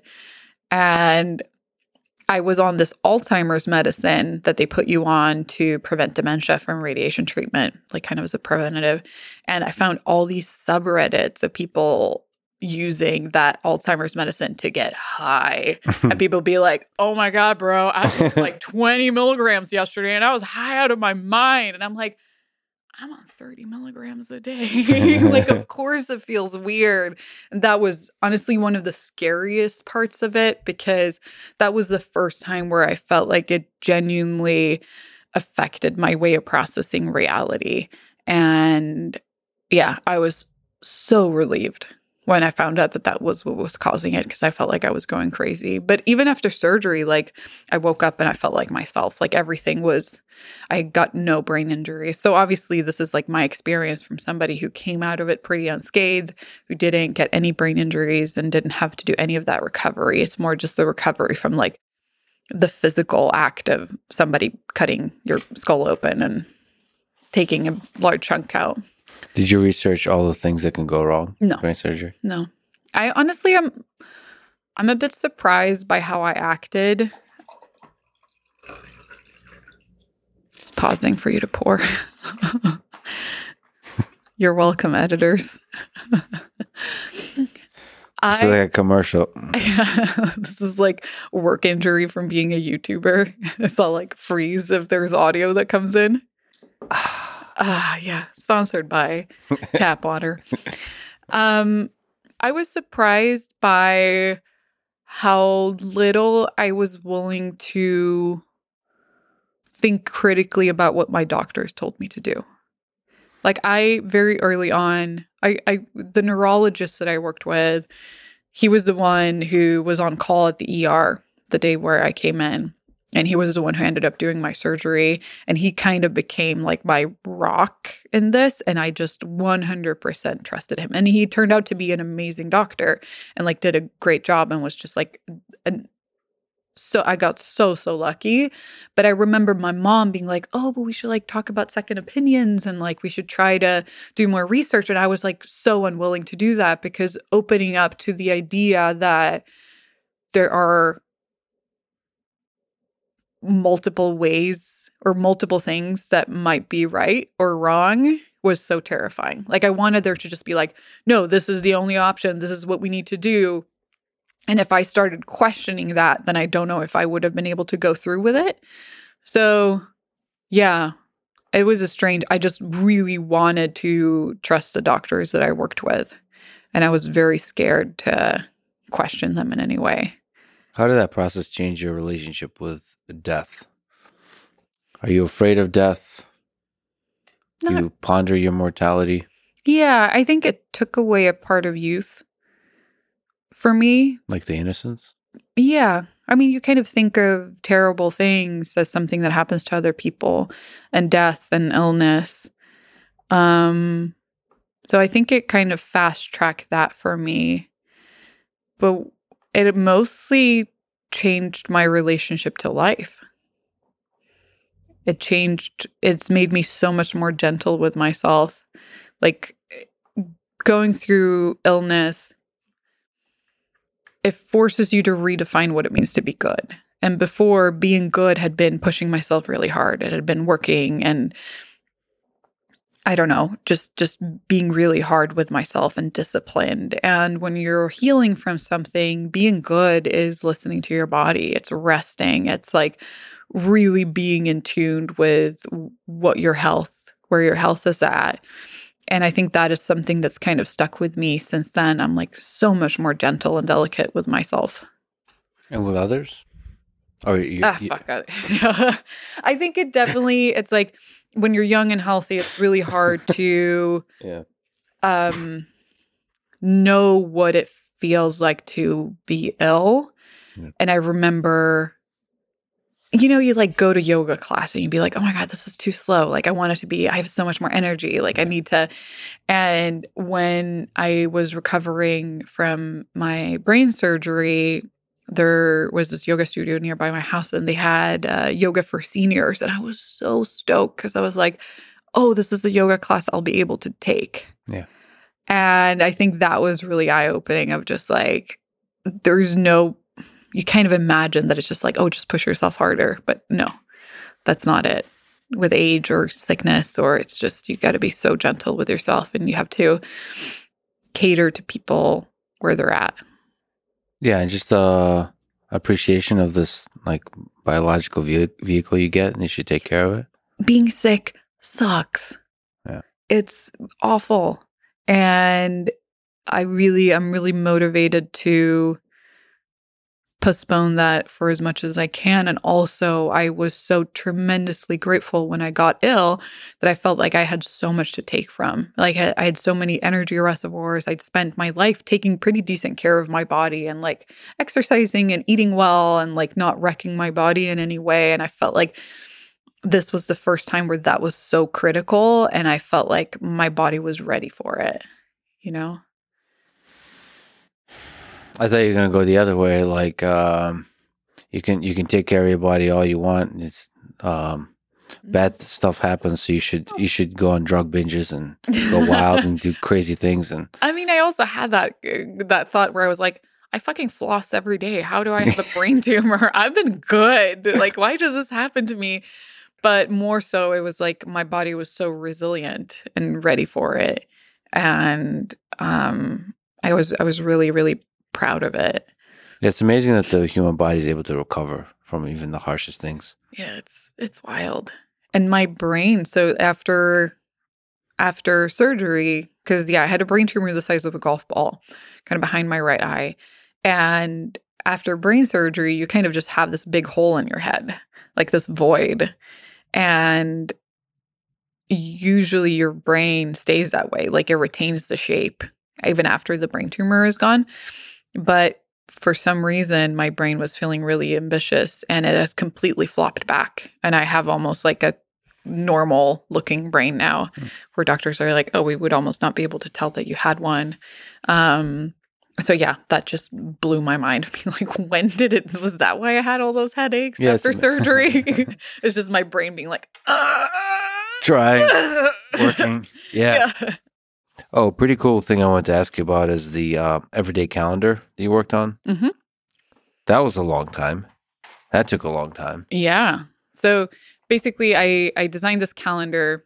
Like I wanted to start meditating every day. Mhm. But it's really hard to meditate every day and to like kind of build that habit. And what I would do is I would make these grids in my notebooks where I could like check a box for every day. Like I just wanted like a little ding, I did it, and like this thing of accountability. But then I was like, this is, I don't want to have a notebook that I do this in. Like, I want an art piece that I can hang on my wall, like accountability art. And I made uh, this thing called the Everyday Calendar, which has an entire year on it. So it's 365 days. And if you tap any of the days, you light it up. Mm. And we turned it into a Kickstarter campaign. And it's now a product that I'm selling in my through my product business, the Yetch Store. What's it called? The Yetch Store. Yeah. And uh, that, for people who are confused, is the right way to pronounce your last name. which does it. It's right, but it's so wrong. It makes my last name is spelled G I E R T Z. Who does that song? Uh, if loving you is wrong, I don't want to be right. Yeah, pronouncing my last name. Yeah, That's what. That's what makes me think. Because uh, what's his name? Uh, D- uh, the the from the Office. He covers it. Um, from the British Office, which is the better office. okay. Uh, tangent upon a tangent upon a tangent. So you said you created the everyday calendar to make a more beautiful, in quotes, and more sacred goal star system on a wall, Mhm. not a notebook that gets thrown into a drawer. yeah. Wow, well said, past me. you uh, you said that making this calendar taught you a lot in quotes. I feel like a like a real investigative journalist. uh, can, can- you've said in 2018. no, Yeah, I'm waiting for the gotcha. Can you share some of the lessons you've learned? Like what what do you mean you've you've learned a lot from making this calendar? Like, What are Oh. we talking about? as somebody who builds things, manufacturing something is such an unrelated process. Like making one of something and making 10,000s of something, like they're not even distant cousins. Like it's completely different beasts to tackle. And um yeah, so that was one of it. Everything takes so much longer than you think it's going to. I did a Kickstarter campaign that we launched in 2018 after my surgery and yeah, it's just, you know, you think you're so generous with the timelines. We still ended up being a year late, but we shipped. We're we're good. Um, but yeah, I mean, I'm trying to get my product business off the ground. We launched in May. And it's just, yeah, it's just a pain. As somebody who's terrified of disappointing people, I'm like, why have I chosen some of the jobs where it's the easiest to disappoint people? You can disappoint people at scale now. Yeah, I can disappoint people at scale and also them actually haven't paid me money Yeah. to deliver on something, which is a terrible transaction. But it's, I'm just stoked to realize that I love the job still. Like, I love the product development aspect of it. I love trying to design stuff for manufacturing and figure it out and like, anticipate how people are going to use your products and like the everyday calendar. I mean we've sold thousands of them now. They're all over the world. And it's like people actually finding something useful that i made and implementing them into their lives. It's just mind-boggling. Especially because this is tracking habits, good habits. So or bad is- ones you can do it wherever you can use it however you want I went in a drinking binge again today. yeah Success. Great kicked success. another kid what does it take to uh, mass manufacture something? What did you learn about that? Like, what what are can, can you like uh, elucidate the gap between the one, the prototype versus the the like product development for mass manufacture? I mean, for one of it is like, yeah, the manufacturing, the tooling that they use in manufacturing and to do things in a cost effective way is really different. Like, I can make a one off, then it's going to take me 17 hours, but obviously you can't spend 17 hours per calendar when you're doing something in factory. Um, I think it's that like quality control is such a beast. You cannot trust anybody telling you that things are going to be okay. Like you're you have to have such trust issues and it's also terrifying. I mean, as somebody who's doing everything independently, I haven't raised any capital for it. Like it's all self-invested and we're doing it all in-house. It's just, you know, yeah, I could buy 10,000 calendars, but then what if all of them are have a manufacturing issue or you know, it's just it's just terrifying because the risks are so high, but also I got to this point where, for one, this is something that I wanted to do for a long time, but something that going through health problems taught me is how fragile my business model is. Because, I mean, I'm basically running an influencer business where I make videos on YouTube and then I have an ad spot and I talk about a brand. So, like, I'm a human billboard, um, which is fine. It grants me a lot of freedom to play around. Um, but if I am not well enough to be on a stage giving talks or be in front of a camera, everything stops. Like it's such a pillar of a business and it can topple over at any given moment. Or like YouTube could change the algorithm, like legislation could catch up and change how you're able to advertise on the internet. Like it's so frail. And I really felt like I need to diversify what I'm doing and also just to keep it interesting for myself. So, what I decided was to start a product business because also it's kind of this perfect combination of businesses where I can turn my YouTube channel into an R&D department because I have a reason to constantly be exploring things and churning out new products. I can also do that as early audience testing and see what people are actually excited about. And if there's something that I think would make an interesting product, I can pass that over to the product business. And then once I'm ready to market that and sell it, I can pass it over to the YouTube channel. So it's like I can kind of, once I realized that YouTube didn't feel like an end goal for me, I was like, okay, then I can use it as a tool to accomplish these other things that I want to do. And this was one of them. So, yeah, it's a lot that went into it. And one of the tools, like you said, is R and D, but it's also kind of advertisement for the mm-hmm. cool stuff that you're doing. I think, I think MrBeast is one of the creators that's also starting to understand this power mm-hmm. of this uh, reputation that you've built, of like people trust you, like they love you to do cool stuff. They trust that you put your heart and soul into a thing. Yeah. And so like, and they feel your pain and the struggle too, you know, like if a product, like for example, say the everyday calendar, like there was issues in manufacturing something like this. Which they would, had. Yeah. they would feel the pain of that and they would still support. I mean, that, that's yeah. the beauty of it when you have the actual person right there struggling with their with their lows and highs. That's a decision that I made really early on where I was like the Yetch store is supported by me but it's separate from me. It's not merchandise. You don't have to know who I am or care about who I am to be interested in this product. And if you go on the website Yetch.store, mm, plug. Uh, it's like it's if I'm on the about page, y e t c h dot store. Uh, like you have to go to the about page to find anything about me. Like it's definitely not like this is Simone's brand. And I think anybody who's followed me for a long time will see that like my personality is sprinkled into it, but it's still like clean off of me. And I think that's also because I wanted something that was separate from me because I am also running out of narcissism, believe it or not. Like, I don't uh, yeah. feel like I want to, I don't want it to be about me and I want it to be something that can also run independently of me and doesn't like I, I want to be able to retire my face and still do like the other stuff because I think it's fun, but I don't want that to be the core of it. What other kind of stuff uh, have you worked on for the product design of uh, for for Yetch? So, I mean, a lot of the products, I decided to launch the store with a really small roster of products because developing products is such a it's it's such upfront heavy like cost wise and mm-hmm. just investment such a it's very big upfront investment so and i know that it would take a while or I knew it would take a while for me to kind of find the right tonality and visual language for the brand. So I just wanted to launch it, have it be out there, start working on it, start like learning more about what it entails, uh, even if we just had a small roster of products. So we released it with, we have a puzzle. yes. This is just a whim. Uh, but I wanted to release a puzzle that has one piece missing. Mm-hmm. So it's actually, for, as far as I can tell, it's the world's first officially incomplete puzzle. You get 499 out of 500 pieces. I keep the 500th piece.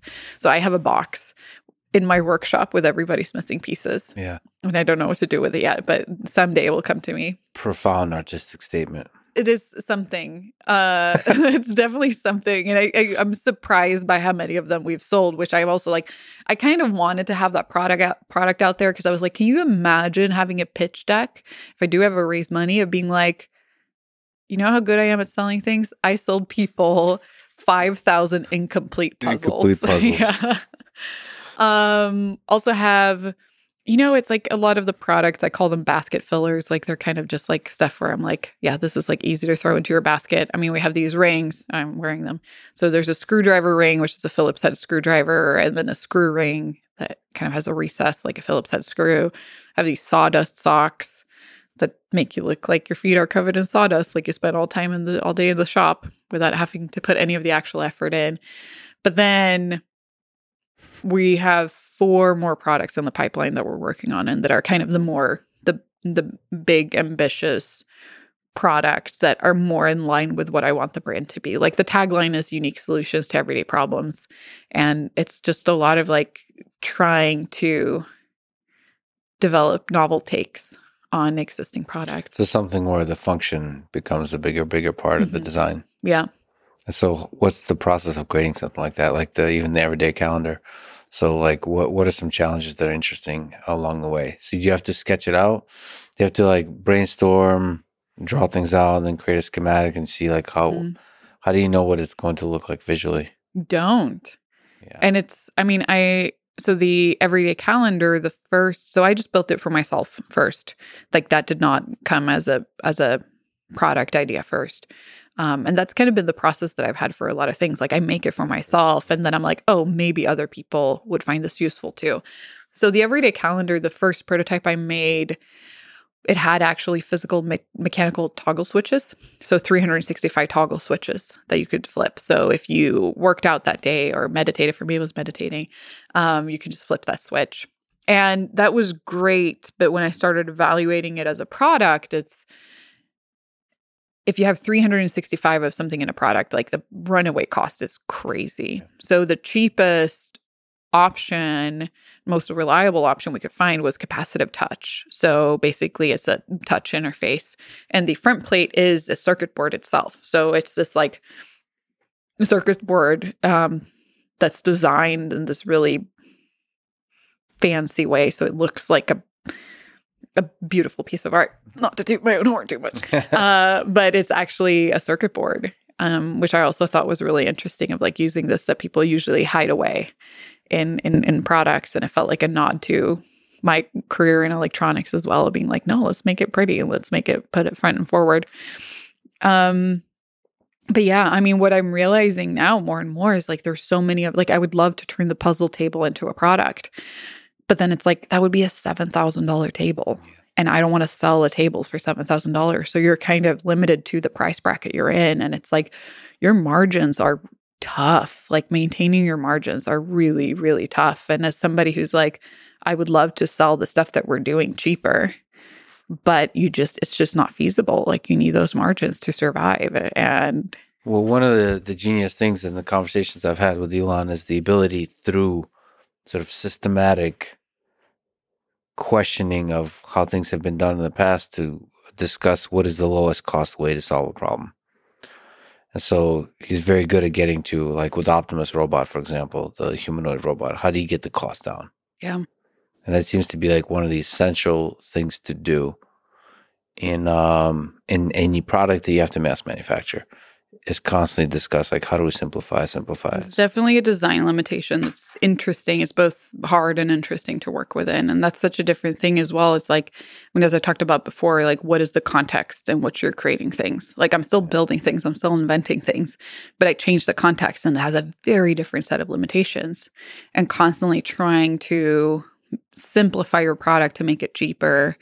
And yeah, it's a really interesting and different type of design process. you can lose some of the magic though right like people can do that a little bit too much i think apple is famous like jony ive is famous for sort of focusing on design first and not worrying about the cost later because you don't want to sacrifice there's some stuff that's going to cost more but it keeps yeah. some of the magic I think is for some of the products that we're working on. It's like, I'm like, let's just make it the best we think it can be. And then we can scale back from there. Like, just, just like, let's not impose these limitations on ourselves up front. Like, let's just make it the most beautiful version of itself. And then we can decide what we want to compromise with Mhm. or compromise on. Yeah. That's what I say every every day when I look in the mirror. Let's just make the most it beautiful. and then we can compromise. Yeah. we'll just so discuss put on that wrong. suit. Yeah. Yeah. and then see how shit goes wrong later. All right, all right. Uh, back a little bit to the robots. Just, um, or actually, to one of your more epic projects. I mean, they're all epic, but Truckla. Yeah. You cutting into a Tesla and turning into an epic truck. What was that like? Where did the idea come from? The idea came from that I really wanted an electric pickup truck. Yeah. Like I've only really driven electric because I got my driver's license pretty late and I'm like one of that first generation drivers. It's like probably never going to have a gas vehicle. Um but yeah, this was in 2018 as well. 2018 was a big year. yeah. Yeah. Uh, or 2019. I can't remember. And I figured that we could just make our own So you took a Tesla Tesla Model 3. Model 3 Mm-hmm. and you cut off a Mm. piece of it Mm-hmm. and you turn it into a pickup truck. What's the um uh it looks pretty badass. So like what what are some of the challenges of doing that? It's unlike other projects you've done. Yeah. It's, it's very much outside of my realm. Like, I'm not a, a car person. I haven't worked on cars before. So, we brought in a big team um, and had another project manager for it and stuff. Because also, like, cars, you definitely don't want things to go wrong. Like, there's no part of me that wants to fuck around and make something that's going to be really unsafe for me or for other people who are driving with me. Um, so, yeah, I mean, it was about a year of planning. And then we got the car, and then we spent a month just tearing it apart and trying to make it. I, I was so set. Like, I really wanted the car just for its function. Mhm. And I was like, I'm so fine with if it's really ugly. Mhm. But then we managed to make it actually look really good. Oh, so that that wasn't part of the discussion, like how the final thing looks. I wasn't I wasn't so I wasn't that fussed about it. I was like I just want it to I just want it for its function. Like I really want this car. I don't want it because it looks cool, but then it ended up looking pretty cool as well. And I'm really I mean even now a couple of years later when there are some more options of electric pickup trucks, I still stand Truckla. Like she's like Rivian, Ford F150, like they're all great, but they're giant. You're sitting there on the porch in your in your cowboy hat, Yeah, drinking whiskey and saying, with my cattle dog. "Yeah, Yeah. No, I uh, a just shotgun." Small, I wanted like a small '90s pickup truck. Back to shitty robots. You reuse parts of previous robots a lot. What's like a memorable example of that? It's just a graveyard of parts. I mean, workshop. I've gotten better at keeping projects intact. In the beginning, I used to disassemble every mm, project because I was also a much a much more stringent budget. So if I needed a motor, then I would like steal it off of an existing robot or a previous robot.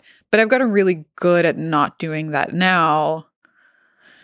Because I'm like, maybe one day I want to have a museum exhibit. And then it would be nice to have all of those machines intact and not having to rebuild them. Centuries from now, they'll you know you can look at Benjamin Franklin's house. Mm-hmm. Oh yeah, nobody's gonna can look at my some- house. Yeah, yeah, just house. Just no.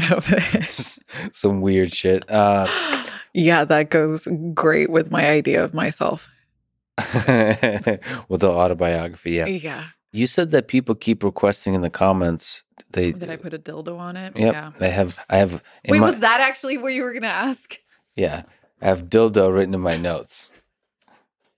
I thought I just made it into a raunchy punchline. Dildo. you were actually gonna get there.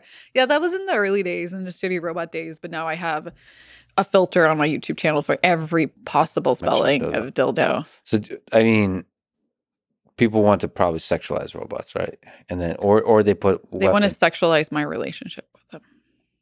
Yeah. Oh, You know, oh. because I have majority male followers, and they're so sweet and so like respectful, ninety nine percent. But I realize like it, there is a lot of. I realize that society hasn't taught men how to have female role models, and the way that people channel it is through being like, "Oh, it's because I want to fuck her, or I want to date her, or I want to marry her." And I'm like, I don't think you want any of those things. I think you actually just admire my work. Mhm. But you don't know how to look up to a woman. Yeah. That's beautifully put. Uh, what about weapons? Do you get requests to put weapons on a thing? Yeah. It's interesting. I kind of started in robotics as just like a happy camper who is really into like tinkering. And now I'm kind of seeing some of the darker parts of it. And I remember first time I went to a proper factory and I saw like big industrial robot arms at work. And I was like, oh, wow, this is what it is about, you know? And it was almost scary where I was like, oh, I've just been like playing around with these tiny versions of this. And I'm like, oh my God, everybody, robotics is cool and fun. And then you get in there and you're like, this is kind of terrifying. You were platforming the very things that will destroy human Yes. civilization. No, You're making I'm it like- fun and entertaining. I'm the mouthpiece and I'm like getting people into robotics and engineering and we're all just building our demise Yeah. and accelerating speed. No, but I mean I had that and like as the same with also with like companies who are saying that they're never going to put weapons on their robots and then have military contracts and stuff like that. And you're like, this is dark and scary. Fortunately, I haven't gotten a lot of requests for it.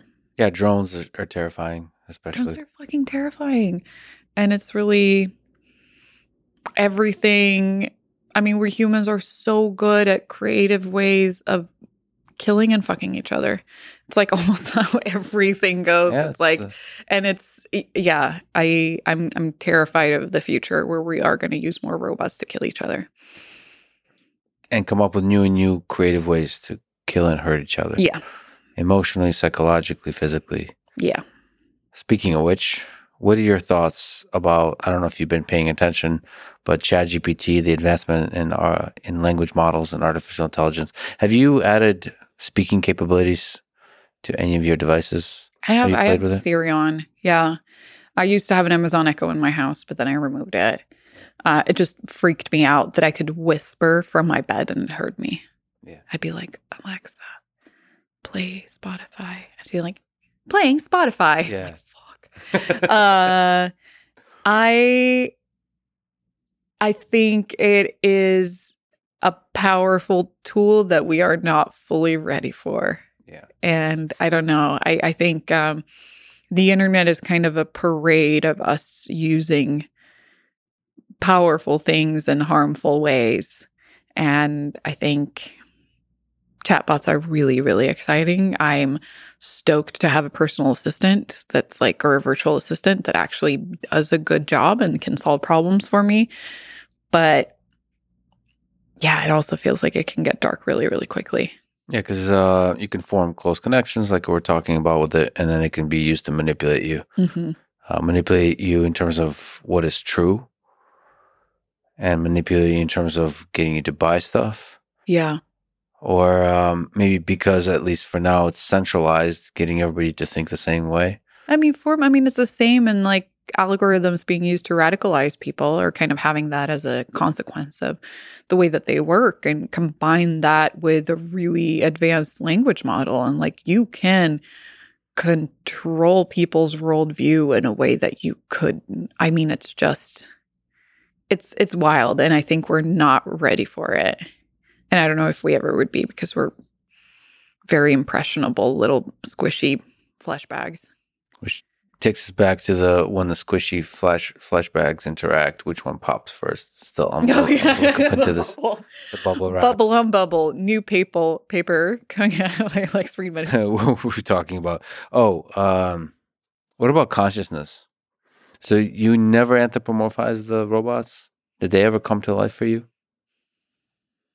Where you kind of thought, No, because I built them and I know how they work. so that prevents you from being able to see the magic. I don't know. Yeah. But I think it's like, I definitely, when I d- did a lot of the shitty robot stuff, like I wanted them to move like a, a human or like in a more organic way and not just like point A to point B, Yeah. which is the easiest way to program stuff.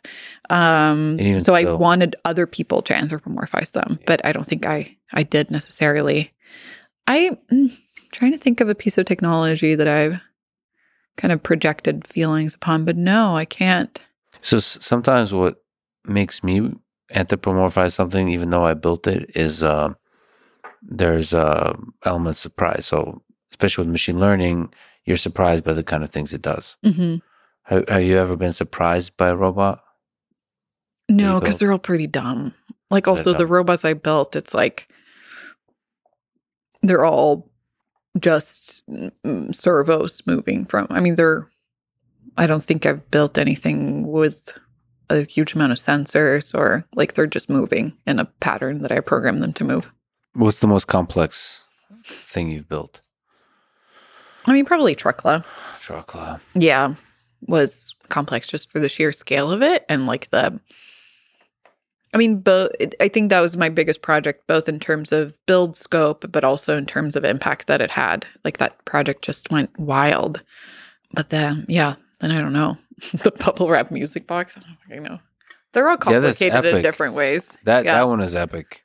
How does uh, the bubble wrap connect to the flute? By the way, what's how does that work? And the flute is just right where, like, Where mounted right where it pops it. Okay, Yeah. that's so fascinating. I gotta watch that video. yeah. Have fun. Funny enough, uh, in my in deep investigative journalistic research of you, Yeah. it says you're you used to be an MMA reporter. Yeah. How how how did how did that happen? How did you get into it? I was really into martial arts. I was like a huge UFC buff. I mean, this is mm, 2010, maybe. You practice martial arts yourself? I did. Yeah. I was uh, mostly stand up. I did or like um I did a lot of Muay Thai and then some Brazilian Jiu Jitsu and just yeah. I was really the thing is I I get really intense about my hobbies and I was You went all so in. into it. I was Yeah. all in. Awesome. and um i had worked a little bit as a journalist and i was like oh i should like do mma reporting and i emailed uh this uh, mma website in sweden i was like hey can i come and write for you and they were like oh actually we're going to an event in gothenburg tomorrow do you want to come Yeah. and i was like wow this is a lot it's like 11 p.m at night but sure i'll come and I went there to their office. I'd never really met them. And I'm like, this is kind of scary. Like, I'm a 20 year old girl and going there in a group of men with a group of men. And um, they were so rude. Hmm. They like, I, I went there and I was like, hey, what's up? And they were all kind of ignoring me and just like not looking at me or interacting with me until they realized that Simon was a girl because we'd only talked over email. And they're like, oh, this guy named Simon is going to come. and then they were like, oh, fuck, Simon. It's actually Simone Yeah. and it's a girl. Uh, so I kind of like slid into that in a very, very strange way. And I did that for a year. But then I got kicked out of an interview with Alexander Gustafsson. And Wow, I your was like, pronunciation is so good. yeah. What? and then I just kind of never went back and I was done with it. And now I'm not allowed to do martial arts because of brain stuff. So I've, I've kind of put all of that behind me. And it's it's interesting. It's like I definitely see the athleticism in it and the skill that goes into it. I think as the older I get, the more concerned I am about the health impacts of the sport and of the people who are practicing it on an elite level. And I'm just not as um cannot as um 100% just cheer as somebody beats somebody else up into a pulp. Yeah, especially considering the effects it might have on the brain. Mm-hmm. May I ask why you got kicked out? This is the Gustafsson interview. Is anything fun? So It's embarrassing. It was, What- what no, it wasn't. I didn't. It was not. I didn't intend to get kicked out. I didn't realize I was going to get kicked out. So it was Alexander Gustafsson was going to fight Jon Jones, Yeah. and he had just. He was kind of like this golden boy in Sweden. Mhm. And he had just come out to the press that he had actually been to jail for violent crimes. And all I wanted to ask, all I asked was, what was the reason that you wanted to bring that forward now? Mhm. And apparently that was completely like blacklisted, but I hadn't gotten briefed about it at all. And the um the PR man, head of PR of the UFC was just yelling at me and they kicked me out of, of Grand, Grand Hotel in Stockholm. And I immediately called my mom and I was like, Mom, you will not believe what just happened. I got kicked out of an interview at Grand Hotel because in the 90s, she got kicked out of an interview with Mel Gibson from the Grand Hotel. so that's like runs in the family. So I was just like, she just proud of you? so yeah. No, it was just this weird That's so generational skip where we both gotten kicked out of interviews at the same hotel. You spent uh, quite a bit of time in China as a student. Uh, is that something you could speak to the differences and culturally, maybe even from like a student in an engineering perspective between China and US, maybe even Sweden? Those are like technologically speaking, just such fundamentally different places. I mean, I moved to China when I was 16. Yeah. And I went there as an exchange student. So that is before I had ever touched upon those things. And it was, and then I went back when I was 19 to work as an English teacher for a little bit. It was, it was incredibly challenging to be there. The language barrier, the language, the culture, what- All of it. I mean, I was, And I was like, you're- now when I look at 16 year olds, I'm like, you're a baby. And I Yeah. moved.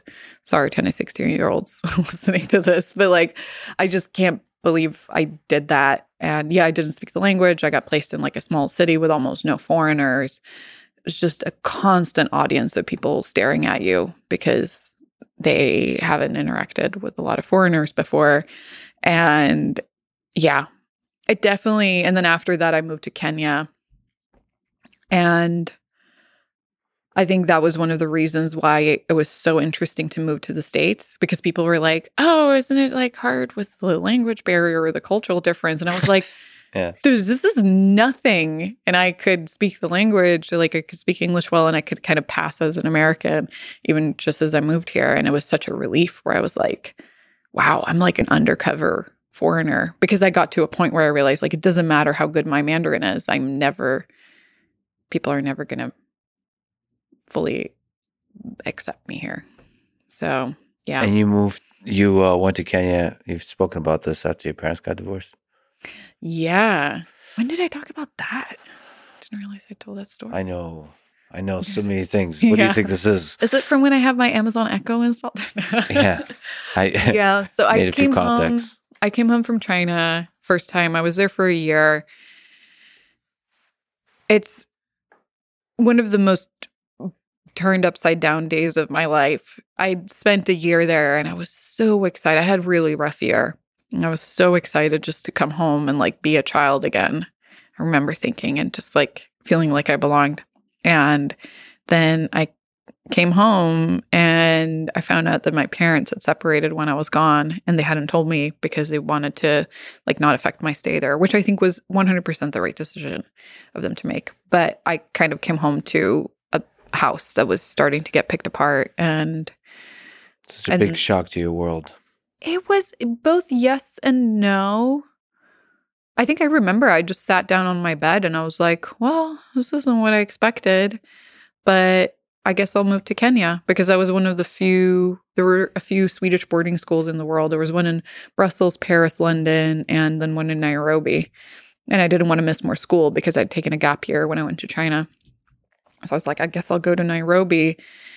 And I'm thinking now, like I, I think if my parents had stayed together, granted, it was amazing that they they did made the right decision in every way, but I, my roots kind of never grew back after that, and I think I just kept on moving abroad and moving around and being really restless and yeah, and Have you ever been able to find a home spiritually? I have a home. Yeah. I mean, I have a home in the people around me and I have I have a lot of different homes. You know, it's I think what I'm realizing more and more is like you cannot live without consequence and compromise. And sometimes I can envy people who have that like same friend group that they had their entire life or that, you know, just really belong in a place. And I realized that would be amazing, but I've chosen different experiences.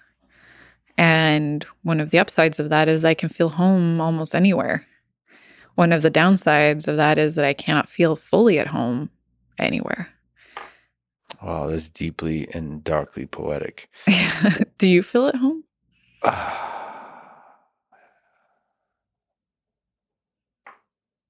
Probably the way you put it is uh, really beautifully put. Yeah. No, I f- have to find home in the people I love. Yeah. Yeah. What advice would you give to young people uh, that look at your stellar life, the trajectory of of your career as a human being, as a creator, as a engineer, as a designer, as a incredibly interesting personality that, who's working on an autobiography? What advice would you give them? Um, like how how to make their way in this life? Uh, maybe high school students, maybe college students, on um, how they can have a career they can be proud of or a life they can be proud of. Oh my God, Lex. Mm. You know, it's this is not the advice, but there are very few moments in a career that feel as good as you think they are going to. And there are very few moments of feeling really proud of yourself. Like, I feel like I often just feel like I'm not doing it well enough or big enough, or, and now I just had one of those moments like hearing you say that I'm like, oh, I'm actually doing okay. Um, I think my main advice is enthusiasm is a much more potent fuel in life than duty. And just because something is boring doesn't mean that it's important. I kind of realized for myself that like I'm so much better at the things I enjoy. But school doesn't really teach us how to stay excited about something and how to stay enthusiastic about something. And if you can find that, then like you got a gold mine of potential.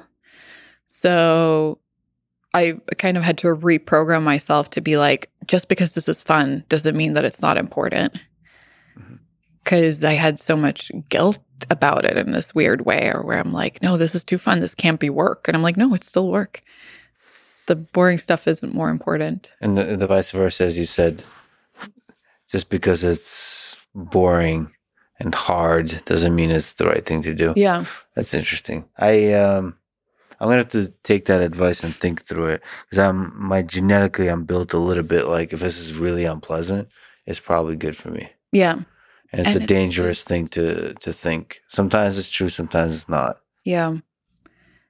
no, and it's like what comes really easy, and where do you have that kind of effortless momentum and enthusiasm, and that is kind of the sweet spot. I think that I'm also really happy that I spent time trying out so many different jobs. I mean, I had I've had so many different jobs before I did it, and I would do things for a year and then I quit. And it feels like I tried on a bunch of different pants. And you're like, okay, I can kind of wear this, but they're like not super comfortable, or I don't love the look of them, or whatever. And now I feel like I found this pair of pants that just like fits me perfectly. Mm-hmm. And that perfectly caters to my strengths and my weaknesses. Like I used to work as an editor for the Swedish government. And I remember thinking like, oh, I need to be okay that not a lot of things are happening and that things are moving slowly and that the work is kind of like monotonous. And then I realized like, or maybe I should be in a workplace where it's a benefit or strength that I want a lot of things to happen and that I can handle a high speed. Yeah. You know, and I think that is really such a good question to ask as well. Like, what are my strengths? What are my weaknesses? And in what context are most of these things strengths? And if you know that, if you know the measurements, you can find the right fitting pants. Yeah. Or the right suit, yeah. as Lex will tell you. Um, what do you think is the meaning of life? Oh, I don't think there's any meaning. It's, it's a meaningless void. No, just that it doesn't have any meaning doesn't mean that it's meaningless. I don't think that there's this big grand meaning. I think um, a more important question is what brings you substantial joy in your life. To me, it's the relationships with people that I have. Love. Yeah. I mean love in all different kinds of form. It's um I'm really working on figuring out how to build more community, especially in a society that isn't really made for it. Um I want more passive hangouts with people where like I just want people who are there. Together? To get high? No, together. to get high? Maybe to together. High. Yeah. I mean I like I I think uh, seeing somebody for lunch and kind of shooting the shit and what's what's the latest with you is great. But like what I want is somebody to just roll up in sweatpants and open my fridge and like be like, what are you gonna do? I don't know. Maybe I'll read a book. Like, yeah, I think that sharing kind of like silence. sharing silence, being alone together, and that just that type of community, I think, is what I'm really seeking out now. Um, because I think, yeah, and also like working on a goal, on a joint goal together with other people. I think being a YouTuber can be really lonely. Um, I mean, as much as I'm working with a team, it's like, yeah, I just want to work in a bigger project and kind of have that sense of, wow, we're like doing this together. Cause I think that accesses my pride a lot better than just being proud of myself. It's so much easier for me to be proud of a team than for me to be proud of myself. That's probably good advice for people who are doing creative work on YouTube too, to Yeah. to work on to work on a team. Yeah, and just can be long. choose, ch- try to do things. Take it from the queen of shitty robots, but like try to do things with integrity. Former queen of shitty robots. Do things with integrity. Like anything you do on the internet is kind of. I- I think of things as tattoos on my internet and on my internet self. And I'm I'm really happy that I said no to some things early in my career that I know that I would have regretted now. And you know, just think of it in the long term like going viral is overwhelming and so stressful and so fun but like so intense. And i'm i'm really happy that i managed to build that into a more long-term career than just have it be something that passed. And come down from the the viral moment and maintain your humanity. yeah. And also really deliberately defining what success means to you because there are so many reasons or so many definitions that other people will give you and especially when you're working on the internet there are just numbers upon numbers that are like you're doing well you're not doing well and something i'm really happy that i did was early on i really try to think of like what does success look like for me? And i realized that it's not having the world's biggest YouTube channel. It's being proud of the projects that I put out and having full say in how I spend my time. Like mm-hmm. that is the most important thing to me. And if I had a huge YouTube channel and I was making so much money, but I kind of had this machine run me rather than the other way around, like to me, it's so important to be able to wake up in the morning and be like, I don't want to do this anymore. And for that to be okay. Um, and I think I defined that for myself early on, and I've really tried to live by it and made decisions after that. And I'm really happy that I did that. And also, you're with with the the store with the design you're doing now. You're putting a little bit of love in the products you create at Mhm. scale. I mean, that's what Jony Ive did. Mhm. That's the cool thing. So you can create something beautiful, and then people can share that love at scale. It's, terrifying and beautiful, and I'm so here for it. I'm here for it too. Um I'm a big fan. I'm a big fan of who you are. I'm a big fan of everything you do, of putting yourself out there, putting your love out there in terms of the designs you create. Also, just because I'm a fan of robotics, I think you inspire a lot of people. I think the shitty robots are actually incredible robots, Mm. and uh, it's incredible engineering. That's all. That's that's the best combination of design and engineering and fun, all of it together. So thank you for doing that. You're, you're I'm a big fan. You're an inspiration, and thank you for sitting down with me. This is awesome. Thank you so much for having me. Thanks for listening to this conversation with Simone Giertz. To support this podcast, please check out our sponsors in the description. And now, let me leave you with some words from Kurt Vonnegut. We have to continually be jumping off cliffs and developing our wings on the way down. Thank you for listening and hope to see you next time.